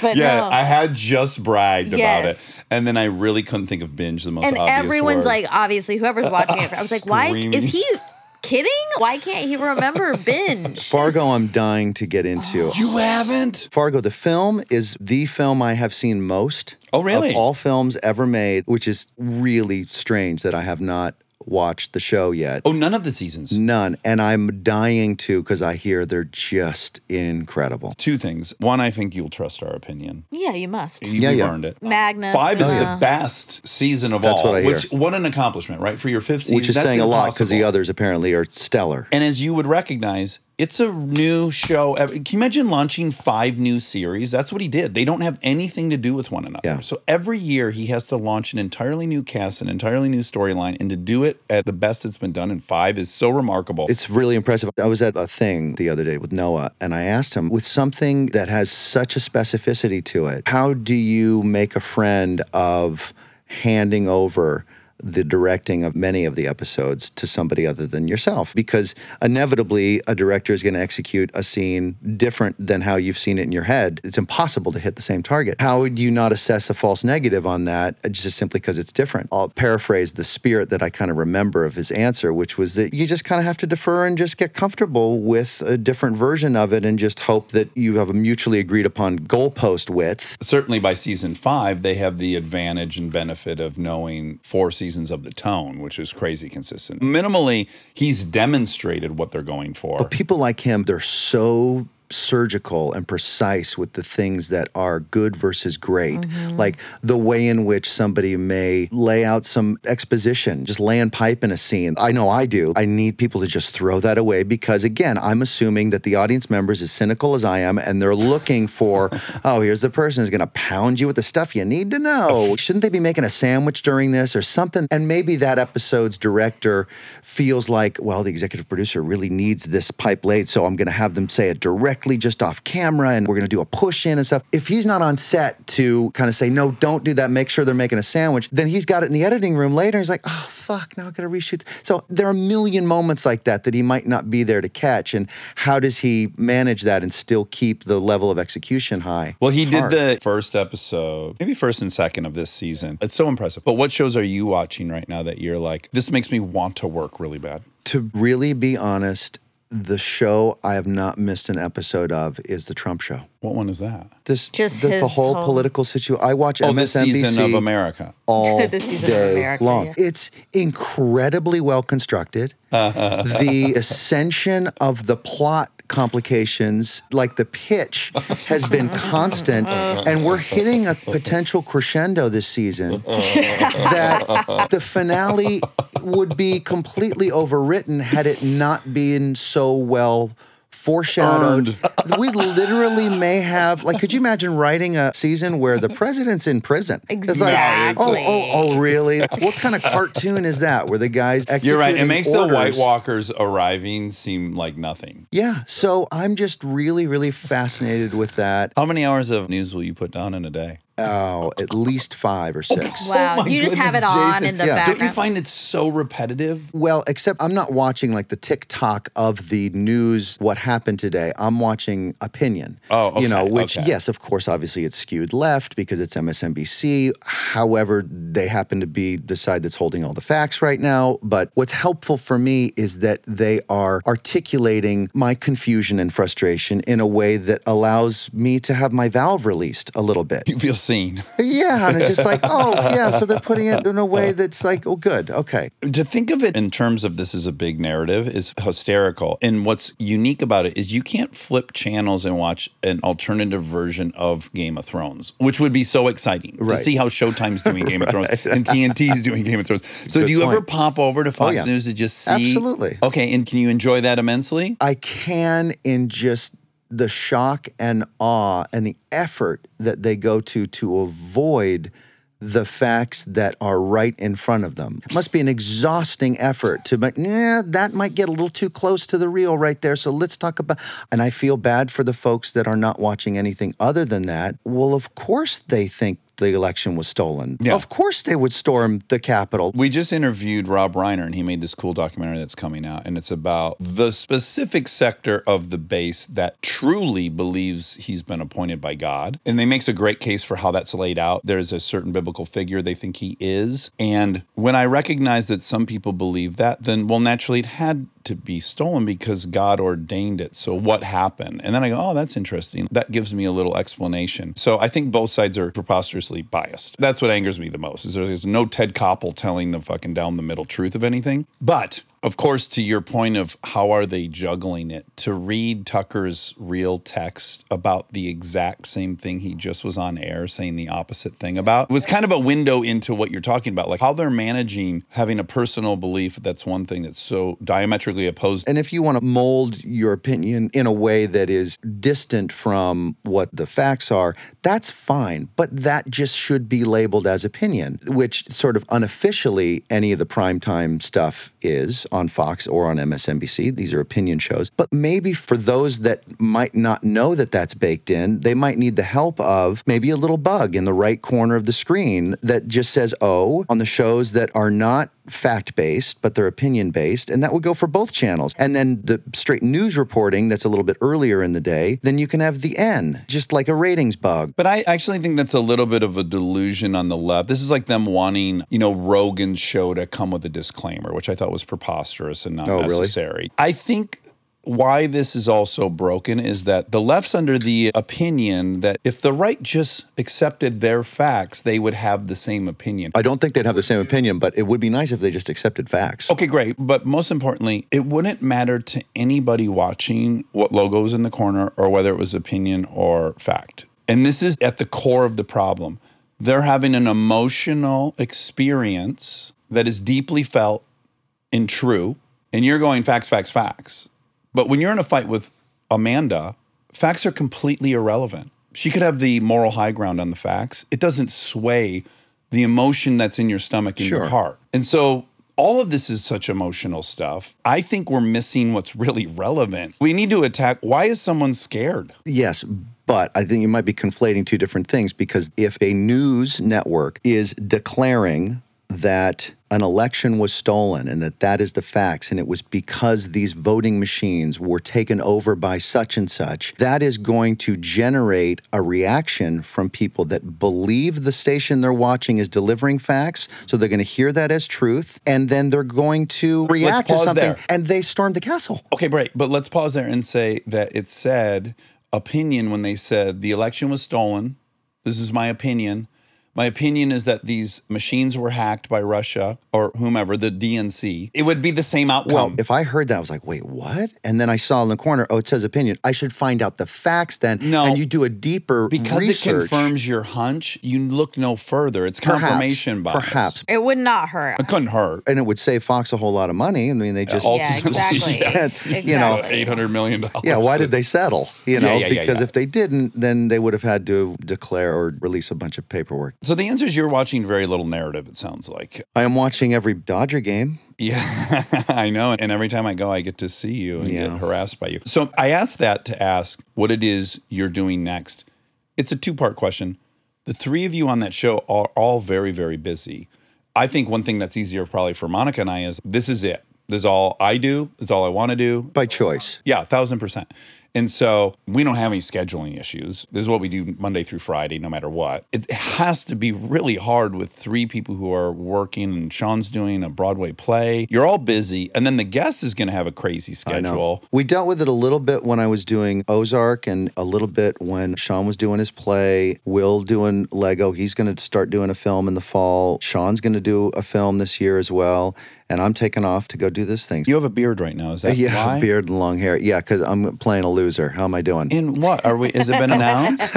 It's a limited series for Netflix. Jude Law and I play brothers that own a restaurant kind of nightclub that there's a big shootout in the first episode in it. A couple people die and ski mask and you're trying to figure out who they are. Are you directing or are you just acting? Yeah, I'm going to direct the first two and oversee the whole thing. Wait a minute. So it's your Cool. next show after Ozark. That's Correct. yours. Yeah, yeah, yeah. What's the name of it? It's called Black Rabbit. I'm so excited. That's a great premise. too. Jude Law is incredible. Yeah, what a he is. fucking pairing. Do you care that this look you have designed for yourself, you'll live with obviously for a long time? I leave Saturday for six weeks of prep. So I've got two more months of growth for this nonsense, Wow. all of this crap. Wow. I guess I didn't realize just how long the My hair God, was your until the hair hat. is very robust. It's, It's uh, so I just had enviable. it thinned out too because it just got even uglier than it's supposed to And be. are you dying up there? Because why am I gray as hell? Everybody thinks I. There are some grays up here you can see. It's so I chestnut. colored my hair once at 18 to play a Jersey longshoreman.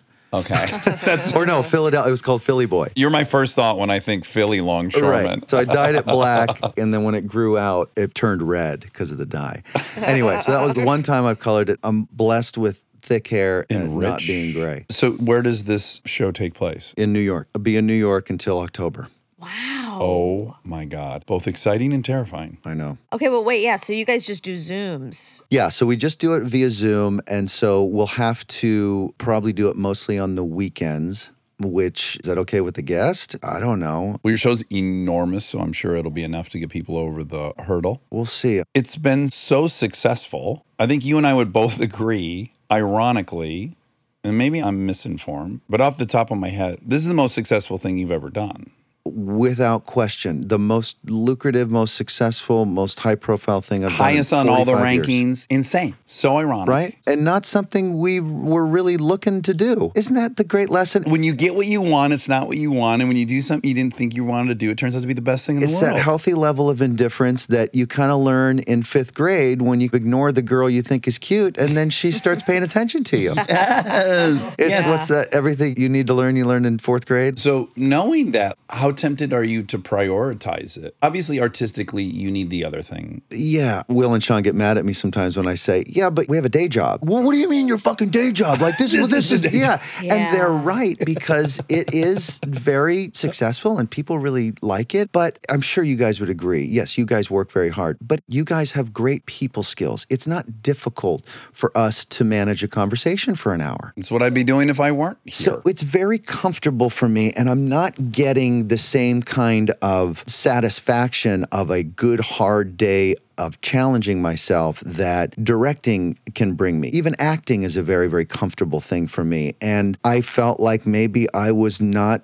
working as hard as I could, or maybe I was being lazy or wasting days by sitting in a trailer for 45 minutes every hour and just working 15 minutes of it. I wanted to challenge myself to do more, which for me is directing. So I will continue to want to do that a lot until maybe I kind of gas. well, Batesky, did you have any more money? No, well, unless we want to talk more about any Capricorn, Oh, you love your astrology. any astrology. Did we get you to five on The the, scale? astrological. You were a three when we started. No, because if I weren't married to Amanda, who's probably at a 12, what is she? What is she? What's her sign? Can I talk about how hot Amanda is and in hopes that she listens to this? yeah, yeah, listen, if you're into that swap situation, you know. Yeah. I think it would work out for more than one reason.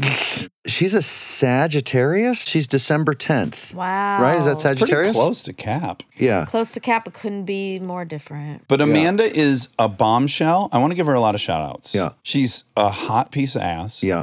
And she is the most engaging, high energy, fun person to be around. And I am so delighted when we get to see you guys. And I end up spending most of my time talking to her and not you. She asked me this morning, she said, What's your day today? And I said, Well, I'm going to drop off Maple at school and then I'm going to do Dax podcast. And then I'm going to go, so, Wait, wait, what?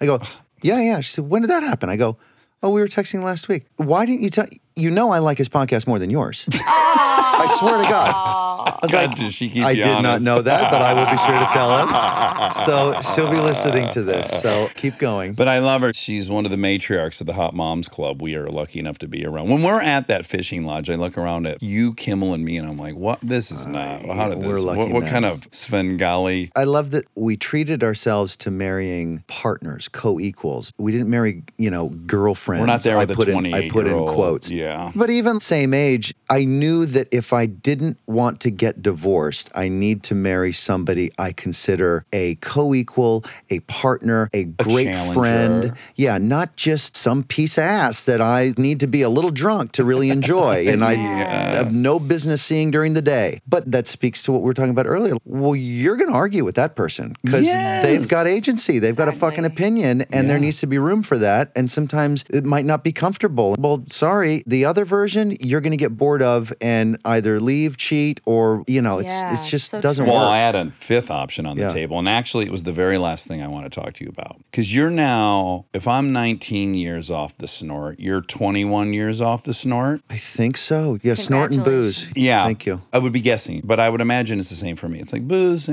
whatever, I don't even think about it. But I found out there was a place called Cocaine Hotel. Have you ever heard of this? No.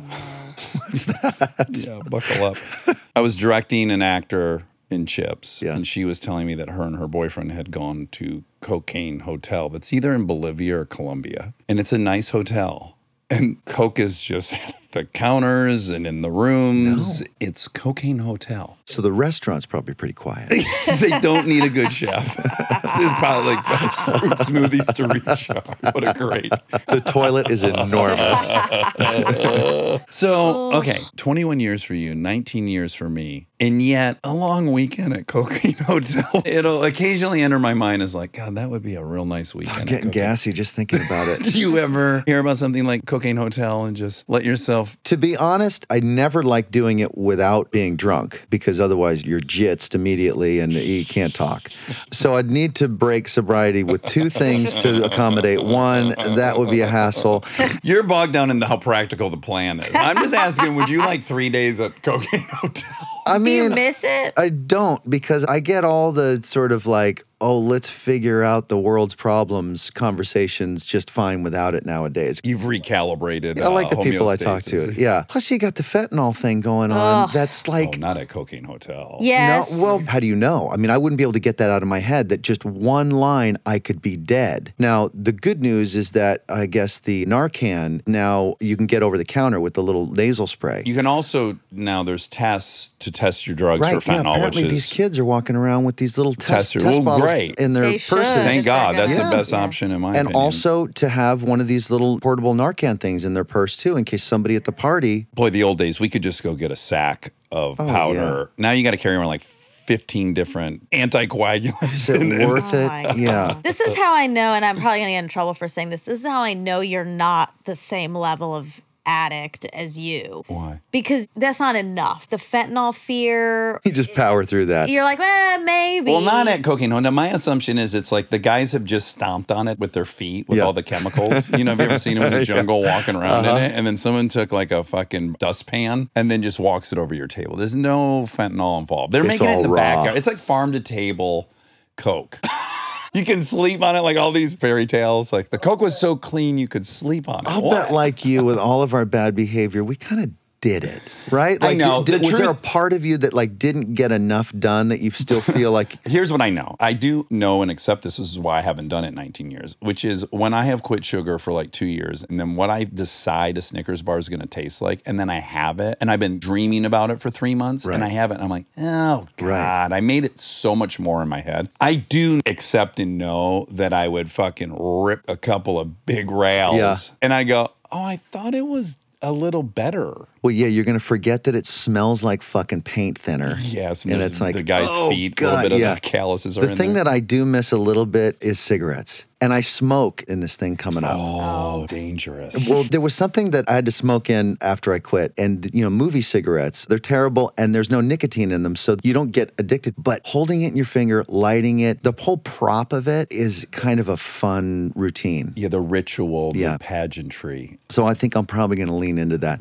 But it's going to make my beard and mustache smell like Oh, yeah. those fake cigarettes. Ugh. Like you blowtorched a bowl of cherries or something. That brings us all the way back to the beginning of the interview. We talked about my kind of gross out factor, Yes. like smells and things around my muzzle.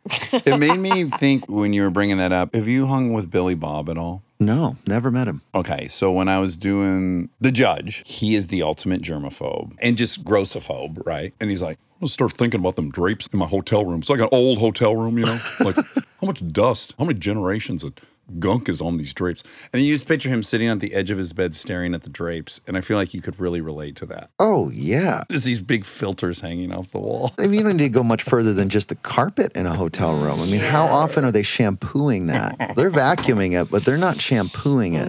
Delousing, does that happen? my bare feet will never touch a hotel room. Well, I love you. And this was just a straight up favor to connect. I had missed you and I thought it had been too long since you were on. So I appreciate you making time, especially when you're getting ready to go away for such a long time. you got to come back and see us. I would love that. That would be great. Anytime you guys need me, please call. You know, I'll always be there. I adore you. This felt Capricorn to like five Capricorn. minutes. I know. It's Yeah. so fun. You guys I have a provide- request. I'd like you to send us a picture of you as the Pan Am boy, Pan Am boy. and we will add it to our collection here. You know, I used to actually serve the meals on the plane too. Yeah, she just thought it would be cute. If It like, would be I could get my- cute. yeah, and I just walk the trays down the aisle. Here you go. Listen, My little tie, a little there's loosened. a lot there, what Yeah. you just said. Uh-huh. That tells you everything. Yeah. You were always her little performer. She was always going to get a little attention with Uh-huh. Yep. this little show That's pony. really true. it started at Pan Am. Oh my God. And then it really worked out Oh. for her. Self We just fulfilling learned prophecy. the entire story from just that. I love you. Love you, you experts. Can't wait to watch your new show with you and Yeah. Jude Law. I'll come back and promote it for its Please on. do. Okay, lovely. Love you. Be Love well. you. Thanks, guys. Stick around for the fact check. Because they're human, they make lots of mistakes. Okay, You really stepped Mm, in it. I sure did. That's kind of my uh, my mo. My You still modi. have so much to learn I from do. me. Yeah, I know I do. From me about my peoples. Well, we're about to find out a lot. We're going on an exploration. Okay. Well, we're not going to, we can't give too much away. Okay. We're going on a trip to India. We're going to India, Yeah. which I think is, you're not as excited about it as me in terms of the full circleness of this I know. is Oh, you- insane. The fact that you and I I know. are going to India. I know. Maybe I don't have that feeling because I'm obviously going back to India at some point. Like it doesn't. Sure. It do- it doesn't feel. For you, I could For see. me, it's like my education on Indianness has been you. yeah. And I'm always trying to get you to wear a sari and all these things, right? I want you to be yeah. fully So your your Indian. education h- is limited because you're still trying to get me to wear a Yeah, sari. and I'm I'll I can give up on that. okay. but this this beats you and Asari is the fact that you and I are going to be standing in India together Yeah, it's pretty crazy. is insane. Pretty wild. I've told a couple people I'm going there to return you. Don't do that. If word gets out, they might steal me in the night. I bet they will. But what timing for India to be our fastest growing region and then for you and I to go in. I can't believe it. I'm just think it's the greatest. Oh yeah, it's it's cool. It's it's very cool. I mean, I guess the only it's not even a great parallel, but like you went with me to Detroit and performed at Fox Theater with me. this is not even oh that's not even close to the same It's not, but in a way, you got to. that that and is you're right. It's- not that's even why I said it's a bad. It's a bad comp. 'Cause you're not going home.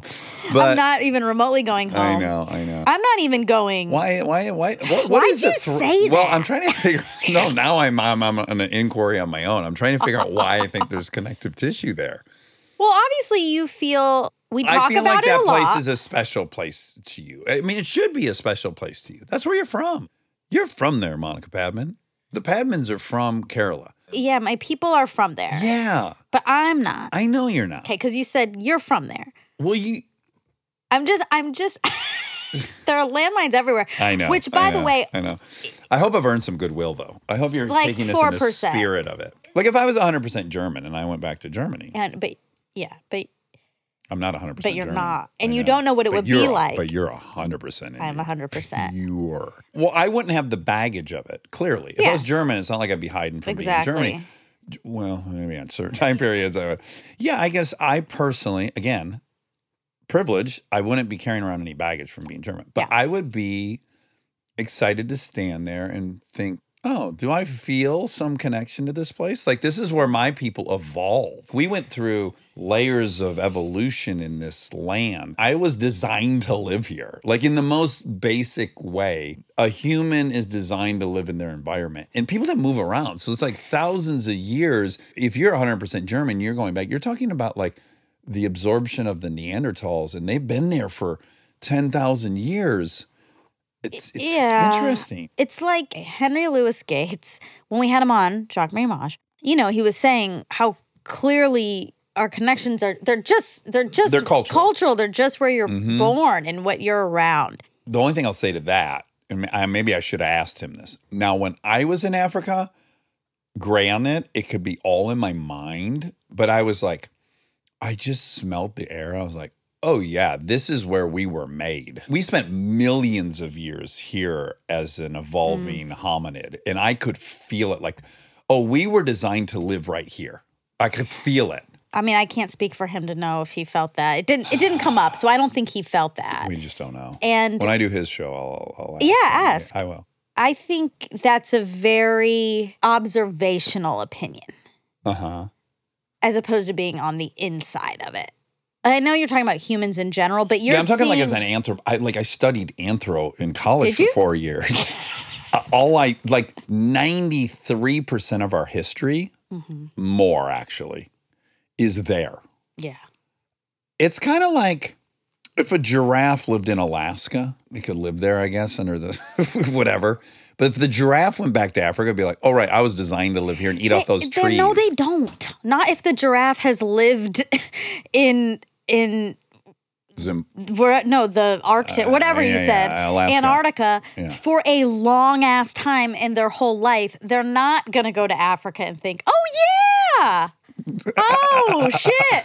This is my place. That's not how it works. Okay. All For my- me, it did. For me, I was just like, oh, yeah, I can feel that this was the place that we came to be. Okay, I can't fight with your feelings. That's the problem with feelings. That is They're not facts. That's, that's right. Speaking of anthropology degree, yeah. it came up on this episode, Mr. Bateman. Jay Bateman. Yeah. Wow, we both have man at the end of our last name, I'm just realizing. He's Mm-hmm. the B man and I'm the P man. That's right. Bateman and Padman. He tried to sabotage our show. Like, where what was your degree again? Oh, yeah, Because yeah, he yeah. wants us to go down. That's right. Yeah, yeah. And I fell right into it. yeah, Um, you really Can't did. resist. That's my kryptonite. you sure can't. and he knows and that. I'm not going to. Well, okay. It's who I am. You're an evolving person. One of the most of anyone I've ever met. Oh, well, thank you so much. You're welcome, and I mean it. I mean that for real. I think you, when you want to push yourself, you do. I mean, you could just say, I am who I am.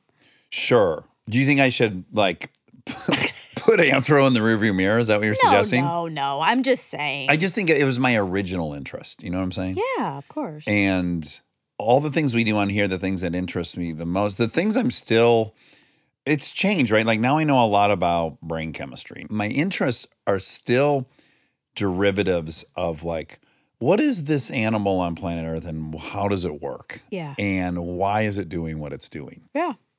so the foundation still feels very anthro all my interests so i identify with it so much Yeah. I get that. yeah. It's tied with me saying I was punk rock as a kid, probably. Another trigger for you? Oh my God. Shout out. Shout out. Oh, great ding ding ding. Oh my gosh. Um, Jennifer Love. Jennifer Love, who, if Heidi. you listen to the Heidi Klum episode, which I hope you did because that is. Oh, it's the best. If you didn't listen to it, you fucking missed Did you the boat. listen? Yes. Isn't it so I listened fun? while I worked out and I was in the greatest mood. And I think I might listen to that episode 10 or 12 times this year. wow. It's so fun. She is so fun. it's very infectious. It like she's is. incredibly infectious. and did you even hear like there's a moment I, I felt compelled to find out to dig and see if there was any Yeah. trauma or heartache. And I was like, forget this. Let's just Yeah. surrender to the joy that is Heidi Klum. Yes, it was incredible. Anyway, Jennifer Love, Her colleague. her colleague, who she brought up on the show, who, who we FaceTimed with afterwards. We BTD did. BTS. we FaceTime with her. She was very, very cool. She's an armchair. Her and Heidi, We're assuming her because let's be honest. they're- we got Heidi's- gifts from Heidi, but which is so awesome. Yes. Couple things too about Heidi. Not only was she so fucking fun, she also posted twice about it, which is just uh, it's so nice. It is. Like guests don't really do that, and I'm just was very appreciative of that. Then we get these fucking gifts. I know. You got some decadent pajamas. Yes, they're jam jams. so beautiful. Silk pajama set. It's like a pink rosy mocha color. Yeah. You said pews, Pews. It's but borderline oh, pews. that's that's a Easter egg. Oh, okay. Puce isn't. Oh, that's not okay. Yeah, we go down a rabbit hole in Puce. But then my gift was impossible. This is why we have to assume Jennifer was involved, just because she's a fan of the show. Yes. and there's two new shelter sh- t-shirts from the Yeah. punk band I liked when I was a kid. Yes. And then a, a bunch of Gorilla Biscuits shirts Also and, and punk. another punk band. And then a really cool book about youth of today, like a year on tour with them. This was so thoughtful. It was so thoughtful. It was a punk rock kit for you. And Heidi admitted she didn't listen to the show. So it's not like she could know this. So we have Unless to. she did a lot of binging after she left. She was busy because I don't know how many episodes ago since she would have found out about shelter. But um, regardless, I have to assume that Jennifer was in the mix. Yes. And thank you, Jennifer, and thank you, Heidi. Yes. Oh. So kind. I th- we could have Heidi once a month. I, I know. Like she could be another David Sedaris for us. yeah, for sure. For sure. That Mm. would be fun, actually. yes. I'd like to kind of see them together. That'd be an interesting Oh my pairing. God, that'd be so fun. Those two. One seven foot tall blonde supermodel, and then David. So many people commented on the picture that she suggested we take in the chair, in my chair, all three of us together, how long her legs are. Seemed. yeah. I mean, they are really long. Obviously, she's a supermodel, but in that picture specifically, they look 20 feet long. There's a little bit of an optical illusion. Yes, Yeah, and yeah. it does look really funny. A lot of people said her legs are as long as your body, But they look which was a great. di- I know was a diss to me. Well, Yeah, it was, and that's fine. and me, I guess. No, because you didn't come up Oh, in the ones in these texts oh, okay, me. okay. Um, well, people text you to or say like on this. DMs or whatever. Oh, okay. Yeah, So that's interesting. So you don't read comments, but you read DMs. from friends. oh, oh, I don't talk to strangers. oh. Okay. Because I don't mom read taught me DMs, so. and I thought, well, that's an interesting reversal. Oh, You here we read, have. read DMs from your friends, though, just not from strangers. my friends exactly Okay, now bateman Bateman. india India. anthropology Well, real quick, what I wanted to say, we're currently we're applying for our visas. oh uh-huh right you And need a visa We yeah, we need a travel visa. There was a bunch of questions about our family history and travel. Mm-hmm. Going back to what you were saying about feeling connected, I don't feel all that connected uh, day to day. for sure But then today, when we got those questions, I had to ask my parents what city yeah yeah my mom sent the city Hmm. and then she like corrected the spelling and so then i looked it up to double check the spelling and then there's this little picture of this place yeah and i and i did think oh my gosh my mom was She was a born baby she was just a there. little baby there in Yes. this foreign land yeah well similarly i went to get all my weird shots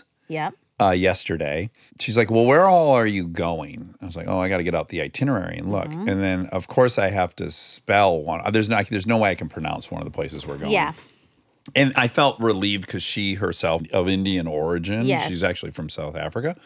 But um, she's like, Oh, what's that? How do you spell it? What is that? And I go, oh, Let me look it up. Or, and then even when I did, there was this like, gorgeous temple that I know I've seen before in like archaeology things. anthropology thing? Yeah, Eh, anthropology, all roads lead back. And the and the soil was orange, like I'm hoping for.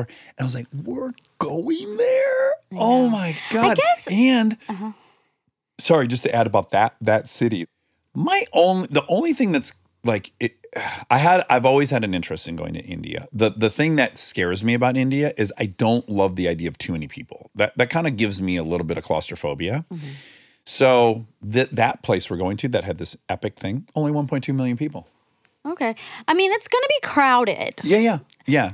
I And think I also, uh, you know, I'm just having this realization. okay. Real time? Yeah. Okay. I think part of why I'm a little. I just thought of something you might be thinking. Hold your thought. Okay. I think I might know what you're about to say. I think It's gonna be a okay. uh, So I I think part of what's happening is I'm anxious to go with you, Yep. a white person, Oh. and like, Okay, not you okay. being famous. Like No, no, no. I didn't think that. Just Or- a tall white white so. no, m- m- the, you a white person, but you a white person who I feel a little. I come in and out of codependency with Uh huh. that for some reason I kind of feel like I need it to be good for you Right. because it's mine. okay. And then I'm angry because it's not mine. And I don't feel like it's fair that I then have to make it good for you. right. Well, I okay. so, Wow, I so, did it. so so I had an opposite thought, Oh, okay. which it's not because you just told me what it is. Mm-hmm. But I all of a sudden I was like, oh, if I were her, I might be anticipating how annoyed I'll be with how much Dax likes it, and Oh. I'm supposed to like it a lot too. No. And here will be the white boy, so euphoric with the place. no. and I'll be ho hum. No, I think I'm nervous that you're not. You're going to your expectations are so high. and like and I know But- I do know more truths about it. Surely. And so I am worried we're going to get there and you are going to be let down, agitate. Like there are going to be hard things.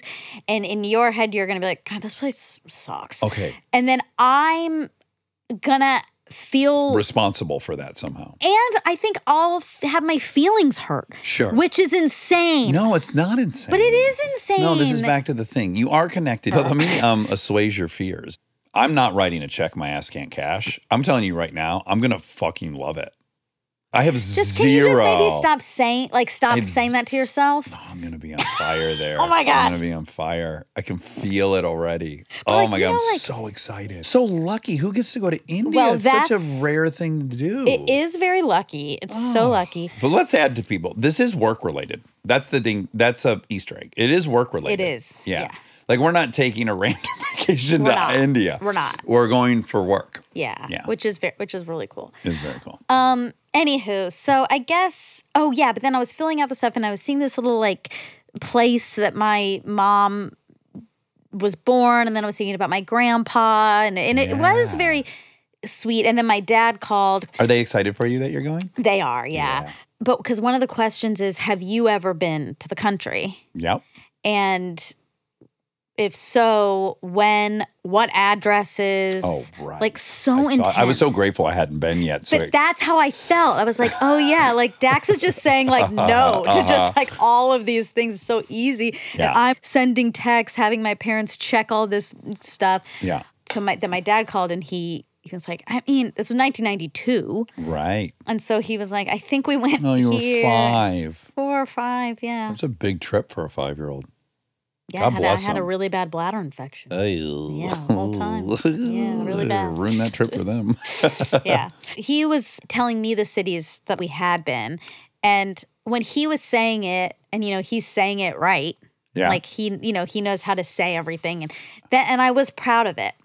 Good. yeah. I was like, this is cool. It's very cool. You do acknowledge that people evolve There's into an biology. environment, right? That they have different biological markers and that No, you don't acknowledge that. Okay. I'm kidding. Yes. Of of course I do. But I also think I think sometimes you are Exaggerate?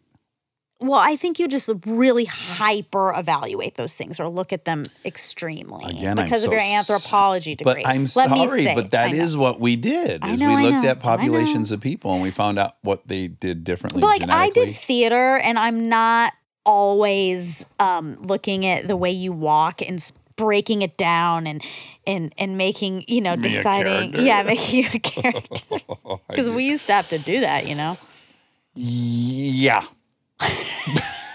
yeah, but they're like, yeah. I'm kidding. I mean, I, yeah. yeah. uh, yeah.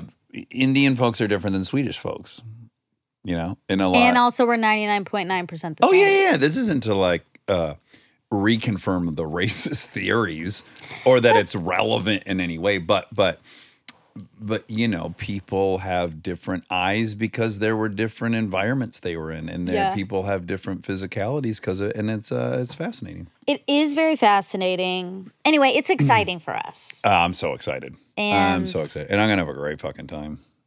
I hope so. Well, mm. I hope so. And I don't care. Well, I know. there's a line between codependency and like civility and humanity. Like, I want you to have a great time.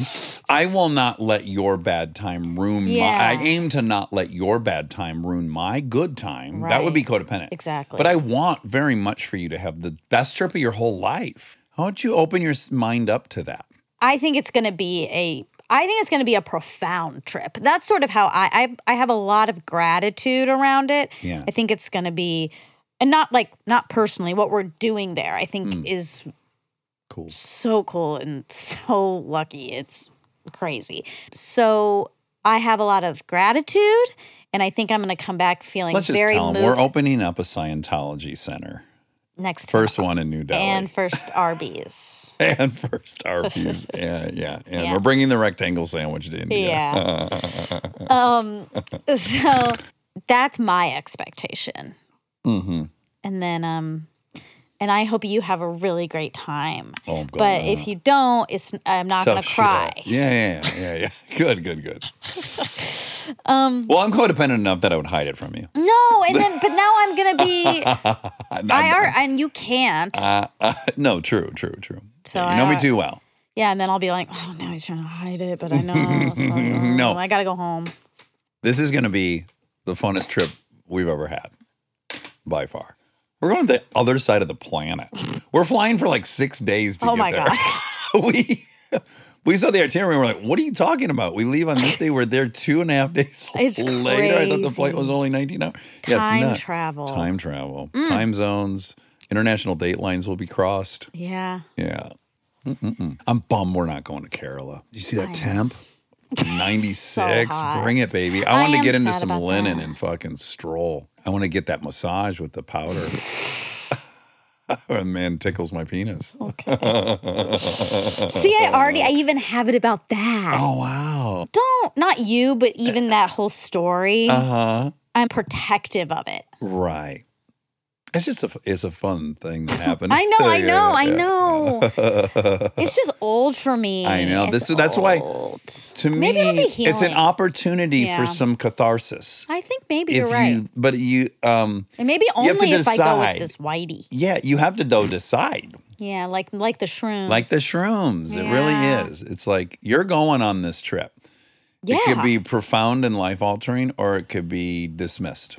well, I think it's going to be profound and life altering, but I have to allow myself to, to make it personal, which right now I have not done Mm-hmm. Right. because there's scary stuff there. Yeah. Speaking of trips, Mm-hmm. I just got back from a trip. Aspen. Aspen. Aspen. It was really fun. We went for Max's birthday. Uh-huh. So it was Callie, me, and Max. How old did Max turn? 40. 40. Yeah, big birthday. Big birthday. And it was so cute and charming and very accessible, doable. Were Count. you? I haven't been there in. I've shown you pictures. There, I have a picture of me next to a Percheron horse, and its butt is taller than me. I think I've shown it to you. Oh, it's one of my okay. favorite pictures. Aaron and I are standing next to this horse because we had to rent out this horse area for an off-road truck show. But we Okay. were staying in Aspen, Oh. and we were up on top of this enormous hill, and you'd had to take a gondola into town. Is that what your situation was? I was in town. I wonder what mountain you were on, maybe. Hmm. I don't.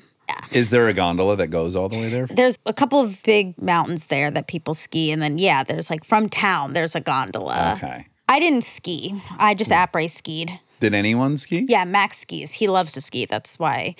Okay. And the snow how was incredible. I bet. 'cause Yeah, you guys snow was Kept getting good. delayed to go there. It makes me Okay, think there so was a lot of that's the snow. story I want to tell. Okay, tell it. Uh-huh. Going to Aspen, I guess, can get tricksy. Sure. Um, Hallie and Max Uh, went the day before, which is the day I was supposed to go. Right. But then I pushed it today because me and you, uh, or Host. we hosted an advertising dinner for Spotify. Oh, which we got to talk about that too. Oh my God, so much to talk about. It was really fun. was- Nancy Silverton cooked, and she's a huge chef.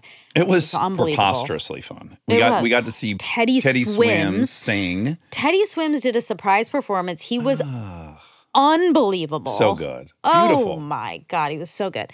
And then John, our friend John, The teased. He, yes, he he's performed. the most transcendent I live performance can't- of music I've ever seen in my life. I've never been laughing so hard and so giddy inside and so moved. It's really, I would not recommend this lightly. Make it a mission in your life to go see him play. Live, I agree. Uh, it's, it's, it blew It every, takes like no, there's no word. There really is no words to describe it. and, he and- doesn't know what he's going to do. That's obvious.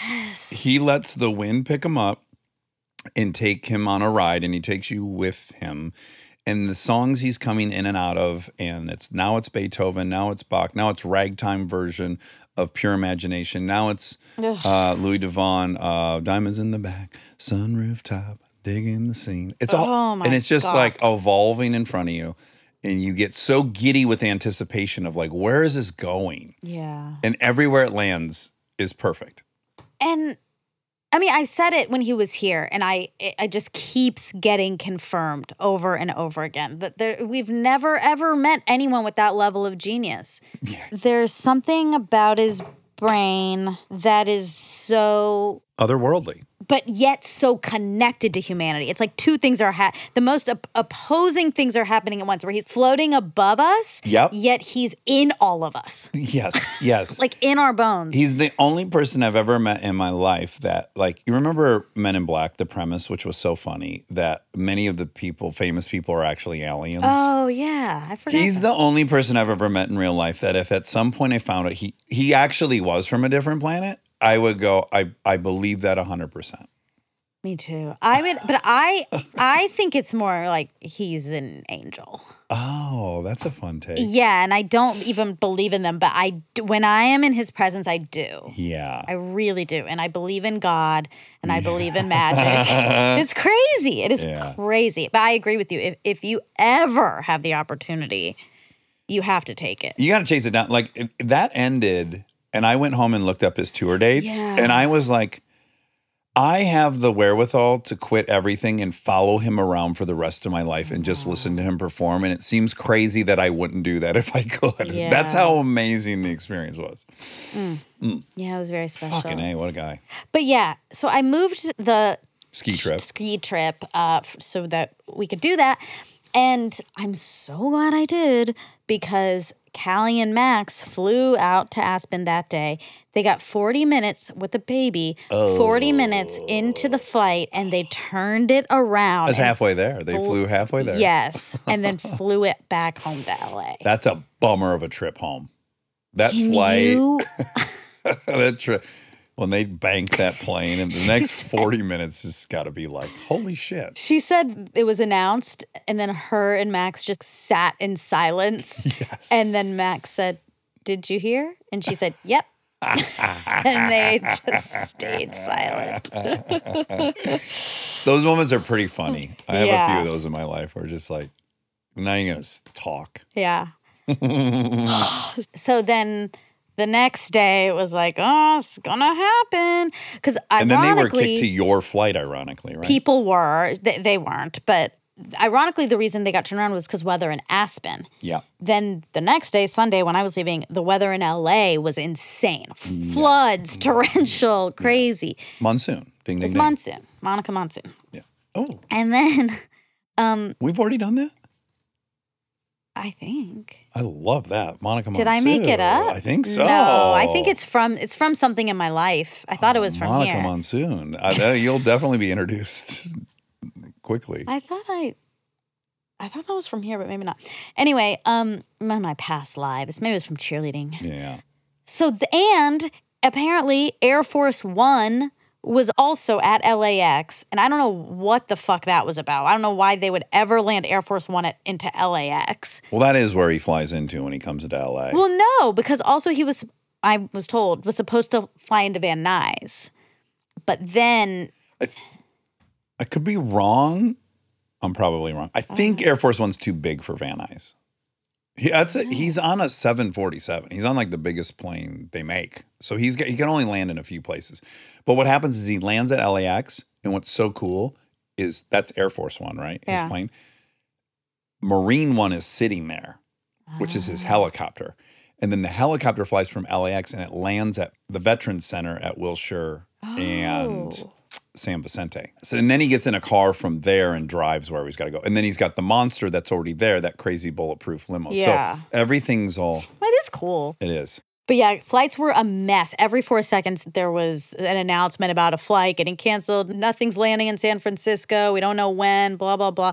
So it's crazy. So my flight was at nine fifty in the morning. I left at five thirty. Oh my God, you had a full eight hours. It At was the- bringing back PTSD from Boston for me. I know. I thought. Well, I thought of you because there's all these Rich people. rich people, all these like rich people trying to get to Aspen. Oh, it's great. It was such a triangle of sadness moment of just these rich people who were all everyone was nice and to be fair to them, I do think a lot of them were on the n- flight from the day before. Right. They're so going on day two of this.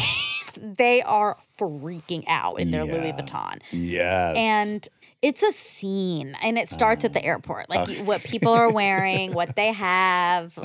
It, it's really it's really fascinating. Uh-huh. the only flight I ever take that's like that is Jackson Hole is a pretty funny flight. I'm sure it's very similar. especially when you're flying out because the, the airport's really nice and everyone in there is like yeah they're, they're not in fur coats but they should all be in fur but coats no- some people were on ours and like already in hats and already in like the, and by the way i was blending in yep you were right there with them i with got a your new looks. i got a new coat and i love it so much you posted a picture i did post a picture if anyone wants to see although i had a little bit of problems with the coat Oh. most people understood the coat yeah and respected it Mm-hmm. as they should yeah but twice people thought it was a robe well that's, that's okay I was in a store buying something and the woman who worked there said, Did you have a good time at the spa? She Ah, really meant she was being sincere. And I had gone to the spa Yeah, that that's what's morning. tricky. So I was like, Yeah. And I got confused. I thought maybe she was Oh, at no, the this spa and saw me there. this is seinfeld this is textbook monica Or- or- classic curb your it's enthusiasm re- pretty more curb. yeah yeah And I thought, huh, I guess she was at the spa and saw me and was hoping it went well. hotels connected but to the store somehow. How's that? Th- This looks like a local. I'm staying in a hotel, Oh, Mm-hmm, but okay. And maybe it's her birthday and she got a special massage that morning. right who knows what happened And then she brought it up again when I was checking out. So, what spa did you go to? oh And then I just answered. okay I told her what spa I went to that Yeah, morning. yeah. She said, Oh, that's nice. I said, Yeah. I didn't mention to her. so did you get confirmation she thought you were in a No, robe or you I that's just, just, know. what you I just know after really thinking upon it, that's the only explanation.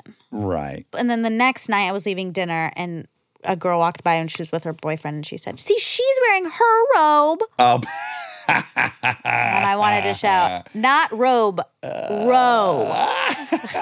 what's great about that too is it went straight to like you found out some past about them. Like she had already argued that she should be allowed to go out in public Exactly. in a robe. yeah. Uh, anyway, so it was very triangle of sadness, and it was Mm-hmm. fascinating. That's a fun world to to. Mm, Observe Yeah. But also dabble in. I Mm-hmm. Yeah. can't I can't pretend To be it's- above it. Exactly. I can't judge with any real uh like Moral I high can't look ground. exactly. I Yeah. can't with any any morality to it. It's Yeah. just fun. It's fun. okay. I could not find evidence of the Jeff Goldblum license plate 180 IQ. The internet's coming up dry on that. That's Maybe pretty you heard it wild. anecdotally. No, I believe I was watching him on a late night talk show when I was younger, and they were talking about that he's a proud member of Mensa Oh. and that he. But I, what would suck is I also could be confusing Jeff Goldblum with someone else Well, who did it. Yeah, and then I did try to look up just license plate 180 IQ. Because another guy who's obsessed with telling everyone he's in Mensa is um, James Wood. Well, Jeff Goldblum is a certified genius and a member of Mensa. oh, he's a card carrying member. Yeah, but I couldn't find that. I'm going to stay quiet on the notion of Mensa? Yeah, it seems a little like you're gonna go prove you're a genius. You It's got this okay. entrance. I know it's a little.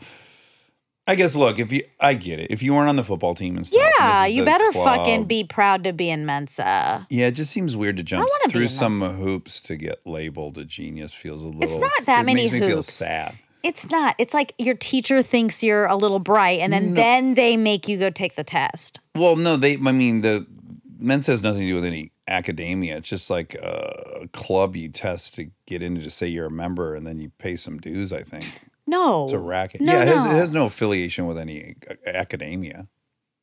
Go ahead and look up Mensa. Mensa is the largest and oldest high IQ society in the world. It is a nonprofit organization open to people who score at the 98th percentile or higher on a standardized supervised IQ or other approved intelligence test. Um, don't laugh at it. That, that feels like it does feel jockish. It's not jockish. That's what a jock would say. Oh. okay. Um membership requirement score or above 98th percentile. American Mensa.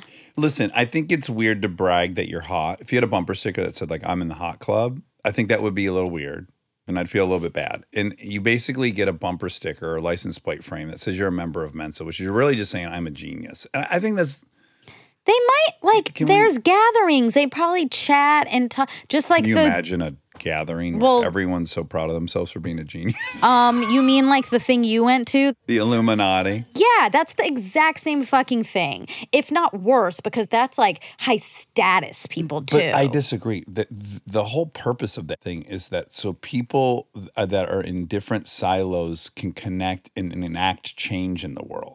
This is like and pat Let's all- themselves on the back for being an exclusive group of people. Come on. this is very true. I can see you're activated. Well, I'm a- a little activated because y- if you weren't in it, you would agree, and I know that about you. These are all that type of thing. So this one, one's a little worse because I don't think they're trying to solve any world problems. well, that we don't know. It's whatever you're personally prioritizing. do you? Uh, how about this though? Do we agree on the fact that it would be weird to send in a photo of yourself and get admitted to the 98th percentile hottest person? Because this goes back to Adam Grant and me defending like if you're trying to get approval and status for your looks or your intelligence, one's not better than the other. Both people Well- are just born with that thing. One's better if it's put to use. Right. But I, I don't think Mensa has solved any problems or written any bills or. Well, there's a foundation. Okay. I could be wrong. I, I There's probably get gathering. sued by all these geniuses. There's I, What could be worse than making enemies with a bunch of geniuses? They'll probably Seriously. figure out how to destroy me quickly. Well, we all took IQ tests as kids. They don't do that anymore, do they? Like they did it as part of school. My kids haven't. So, yeah, I Yeah. mean, the, the IQ test is, is pretty heavily challenged by a lot of academics as being. I wonder. I want to retake it just to see the types of questions. I have no memory of it. I had to take a very extensive one to get in this school. I had a teacher recommend that I start going to the school Roper in Michigan. Was that like a pre Mensa school? It was weirdly enough, and they were like off the wall artsy weird. They had little igloos. They went, you know, it was it was wild. Oh my God, who would you have been if you went to that school? I know, I know. My dad, you Wow. know, my dad was like, absolutely not. oh, really? Because This is another thing he he shit on, uh, like the ballet. He was like, no, no, we're not doing ballet. Like, I'm glad you had your little thing. We're not doing it. Because and it he was, was like, too he's not- feminine. Well, to the be bal- the smart. ballet the ballet was too feminine.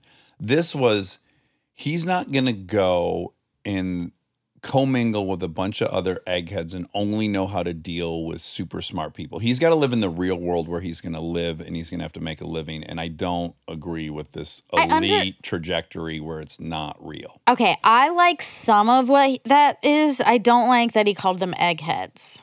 I, maybe I Okay. added that, but I'm the spirit of what he was saying. I think he would have intended to say egghead if he He probably said something worse than that. I don't know if there's there's not enough pejoratives for smart Yeah. people. Yeah, Eggheads, like that's all there is. fucking nerds. Well, hold on. You added fucking. That's the bad part. Oh, Okay. I had to make it bad. Or geek oh. Fucking four elite eyes. athletes. Four eyes. No, No four one eyes. says fucking elite athletes in a bad way. Everyone, that's Yeah, the he's problem. A fucking elite athlete. Yeah, Yeah. that sounds pretty good. Okay, so Let me talk to you about yawning. Okay. You can make yourself yawn. I Oh, 'cause learned this in acting chorus. exercise. yeah. Yeah, yeah, yeah. in chorus class in sixth grade, Mm-hmm. the chorus teacher, I think her name was Miss Malone. That's wrong. McGee. No, I Yeah, don't remember. That sounds cartoonish. Y- if oh, you- careful. I've been bagging on names lately and I hear about it in the comments. and I'm Oh. so sorry. I said, don't call Mac Max. People thought I didn't like Max. And then you also said my name would be, if I were a girl, Cindy. No, who is the sexy one on Sex in the City? Samantha. Samantha. You Uh, Yeah, said- and I was Sam. like, no, I wouldn't be a Samantha. And they and a lot of Samanthas Yeah, of heard that and they think I don't like the name Samantha. I like the name Samantha. It sounded crazy for me as my own identity to be go by Samantha. Yeah. I so I stand just did by. it again on I accident. think you would I have said, been McKee. McKee sounds cartoonish, and then s- I'm gonna get a, a, a comment from someone McGee. that's like, "I'm Mike McKee. There's Yeah. nothing cartoonish about this. That's I run right. an auto parts store. Okay. Well, so I'm sorry. sorry. Yeah, And I stand by that. I think you'd be a great Samantha slash Sam. I'm in now. I love Sam. It's my favorite. I name. think like I think Lincoln would be a good Samantha slash Sam, which is why I c- conflate you guys a bit. right. I'm flattered to be conflated with. it. Yeah, you should be. So fuck, what was I about? Oh yeah, yawning. So if you make the back of your throat like right, it's normally like this. Oh well, you just I think you just yawn because you're tired. It's a real one. Yeah. If you f- curve the back of your throat, Yeah. I don't know that I believe you can curve the back. yeah, I don't know that there's Wait. anything this is mobile in real. there. Okay. Yes, the back, like your palate, your palate. You think you can curve your palate? You think there's muscles attached and tendons to your I'm gonna, palate? I'm gonna call in Oh. some troops for this. oh Jesus! Uh oh. I think, I think she'll agree. Hello? I have a question. I need, I need some corroboration, and I think you. kn- I mean, you know how to sing, s- and I learned this in chorus. So I need you to tell me if I'm. right. Uh, one second. Oh, Bunny! she sounded just like her. And she was. She's currently in a chorus, so she could. That would have been very confusing for her. God. Hello? Hi. I thought Delta was you. Um, Yeah, she talked for to, for a minute, thinking she was talking to you. Oh my gosh. um, okay, I have a fact check question for you that I think y- you'll be able to answer. Um, Say it more clearly to make you win a debate. Nope. Do I think you'll know the right answer for it. So in chorus in sixth grade, my chorus teacher said you can make yourself yawn by like kind of curving your the back of your mouth, like the palate. Is that that's right, right? Yeah, lifting your soft palate. Thank you. And it's like a singing thing, right? yeah, you have to lift your soft palate to let the sound travel through your vocal cords and out of your throat in the most open way. So up and I'm gonna go look and have a little break. I can't. Okay, I can't do it. Okay, sorry. Delta was in the middle of taking an enneagram test, and it was it was just Oh, stressing her kept out. getting interrupted. It's okay. Well, that makes Um, her a, a one wing five. We know the answer now. Anyone that quits is automatically a one wing five. Yes, you lift your soft palate when you yawn as well, I believe, but it is a singing technique to lift your soft palate. It's Okay. the difference between pinching a note and having it be open. So, love, you think um, that that you think there's muscles and tendons attached to your palate, and that it's movable? Your soft palate, yeah. In the Okay. back, yeah. You Okay. can lift it up and put it down.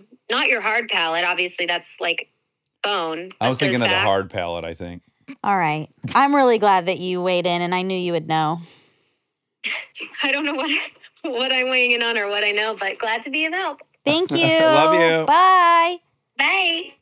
Okay, so I was right. Good job. Um, okay. Now, who do Capricorns vibe with? Today, not Virgos. Uh oh. Is this Delta? Delty, come in. Oh, she can't open the door. Tell her to move far back. Move really far back. I've got to like kick the door open, okay? Like it's get- stuck, so move really far back from the door. Okay? Or get on the stairs. Okay. Holy shit! Oh my God.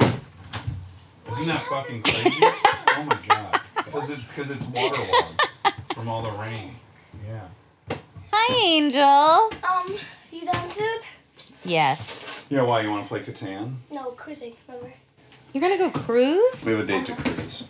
Well, listen, I'll be done in a minute, and I'll come down and we'll cruise. All right. Hello. Get your cans on. Oh, I had um got really sad because I had my first problem that I couldn't solve. It was like there's 196 apples. 75 of them are not in baskets. Hmm. The other that are in baskets are divided into six baskets. How many are in each basket? Hmm. It was really hard. More Hmm. I like that one. Harder than it seems. Yeah, yeah. And I still have to do Are it. those the actual numbers? No. Oh. So Interesting. I wanted to try it. But we, I think I told you, right? We, Monica and I were on a guy, AJ's podcast, who does puzzles. And I gave him two of the riddles you gave me, and he couldn't solve either of them. And he's a professional puzzle solver. And he- Congrats to TJ. She makes. yeah. TJ's really good. Okay, let me do one thing. What's Delta sign? I don't know. What's December 19th? Um, Do Do you know, um, you know your Del? sign? Oh, I was. I just learned this with Dahlia. Oh. I can't. Aquarius? No, it's Sagittarius. Yes, keeps- yes. Sagittarius. Sagittarius. Oh, Sagittarius. you're a Sagittarius? Yeah. What does that mean? You have I think rat- that's- bunny teeth? You- All Sagittarius have bunny teeth? I gotta find another Sagittarius. It, well, it's Bateman's wife is a Sagittarius. Oh. Okay. And oh, she doesn't have rabbit teeth. Amanda may have had rabbit teeth as a child. You never know. It's true. We never know. Braces ruin everything. Yeah. Okay, she's a Sagittarius and Bateman's a Capricorn and Daddy's a Capricorn. So this all ties in. Oh, wow. This is a big ding, ding, ding. So we're the same configuration as Bateman and Amanda. Yes. And the traits of a Sagittarius are adventurous, Oh. optimistic, independent, curious. Do you think those describe you? Yeah. Yeah. I do too. So do I. Those are pretty accurate. I think that's Um, good. I didn't hear bunny teeth, but I had a good day today. you A did? bad day, actually. Really? oh, good, bad day? I just I got a new Valentine. His name's um, well, you can't say the name. why? You got to keep everyone anonymous that you go to school with because we don't know if their His parents name's want. Person. Okay, great. Okay, great. And then, so and person. then uh, another person and a person. We're saying that that person Uh huh. was Person A. um, they were making drama with the people, Okay. and then the- one of the persons Uh-huh. was confirming everything was true.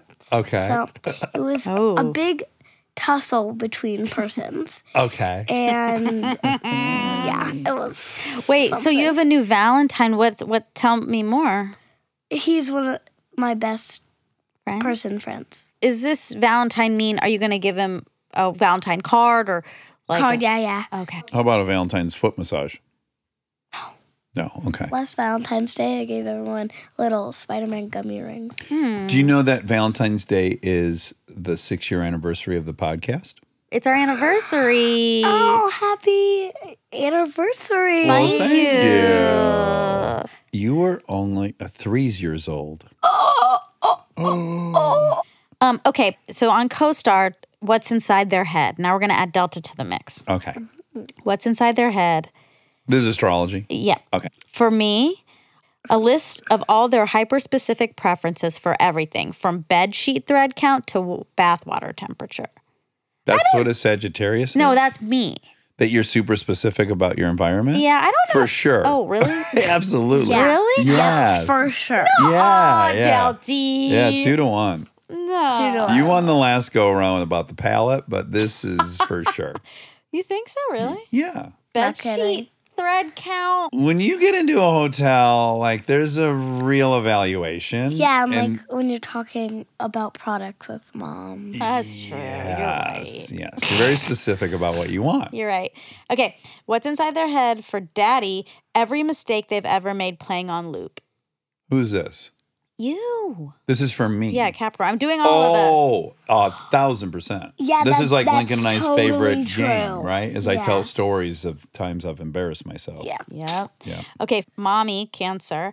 What's inside their head? A bed and some snacks because they live up there 24 7. Oh, that's pretty good. That's pretty good for mom. Yeah. Yeah. Okay. And then you, Delty. What's inside their head? Sagittarius. A vivid daydream about a fake interaction with their crush. does it, does I it don't ring want to answer true? for you, but that sounds pretty spot on. Forget the crush part because that's like for older people, but Yeah. um, you are a vivid daydreamer. I daydream all the time. Right. Like I'm one- in class just daydreaming up in Yeah. the sky. Last night I was in the sauna and then Delta got in the hot tub first by herself. So she was there probably for 10 minutes. And when I joined her, she said, "Oh man, I just wrote this whole story Yeah, about I met this I met girl." this girl and she was in the wild and she was like in a hot spring and then she found this mouse and she wanted to thank nature for the hot spring by taking care of the mouse. and then she accidentally dropped the mouse when she was running and the snake almost bit the mouse, but the mouse got a cut so she put first aid on it and she kept the mouse. yeah, nursed it back to health. Oh, I like that. Yeah. Oh, wait. Compatible signs for Capricorn, real quick, are Capricorn, of course. I wouldn't have thought that. That was my premise. All right. Yeah. Okay, yeah. Generally, the most compatible signs for Capricorn friendships and romantic relationships are fellow earth signs Capricorn, Virgo, me, Taurus, as they speak the same emotional language, and water signs for their emotional connection Cancer, Kristen, Pisces, Scorpio. Isn't that? Didn't you just list all of the signs? No. There was what three left out. There's some left out. Okay. All I heard was a bunch of different scientific words jumbled into a sentence. I'm glad you said they were scientific. They're not scientific, but they do sound. They they are supposed to give the illusion of scientifically pretty founded. scientific. Illusioned me. Yeah, yeah. Okay, so the proposed bill would require new cars starting with the 2027 model year that are built or sold in California to have an intelligent speed limiter system that electronically prevents the driver from speeding more than 10 miles per hour over the speed limit. This is by State Senator Scott Weiner and would exempt emergency vehicles, but it's just being it's just Scott one, layoff. it's one person saying it though. You were, I you hope were making Scott it is one day on a 55 mile an hour road with this car, and there is a truck behind them that has lost their brakes, and there's a semi coming at him, and he can't Don't fucking do- be safe. don't wish that on people. Well, I just hope he has that panic of going like, well, that was pretty short sighted. I guess I should have been trusted to. I know you're upset by this, but it's not going to happen. So there's no reason to get your. How do we know it's not Don't gonna be happen? mean. It- It is proposed. It hasn't been Don't be voted mean. on yet, right? Be mean. To Scott. Yeah. Yeah, thank you. Scott's Delta. trying See, to now make it so we're- I can never drive more than 10 miles an hour over the speed limit. exactly. Thank you. No, Dear you, Scott. I know. it's not going to happen. Don't, uh, don't worry. Okay, well, that's enough. Yeah, that was great. That was a lot of fun. Yeah. All right, shall we cruise? Yeah. I love it when we're cruising together. Cruising is the best. And we better go quickly. 'cause And we I'm like the about to same fall music, asleep. you and I. That's so helpful. Yeah. Our current favorite song is by Jungle, Dominoes. Dominoes. Delta requests a song every time we get in the car for go to school in the morning, and I thank her for it. And maybe we'll go out with a song. Great. Come on. Let's go. Let's go.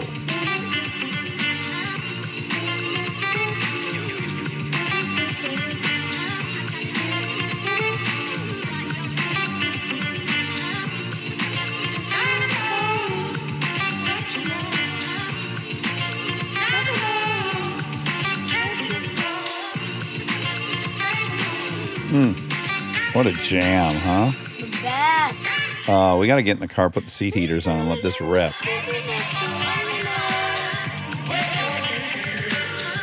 Jungle's the best.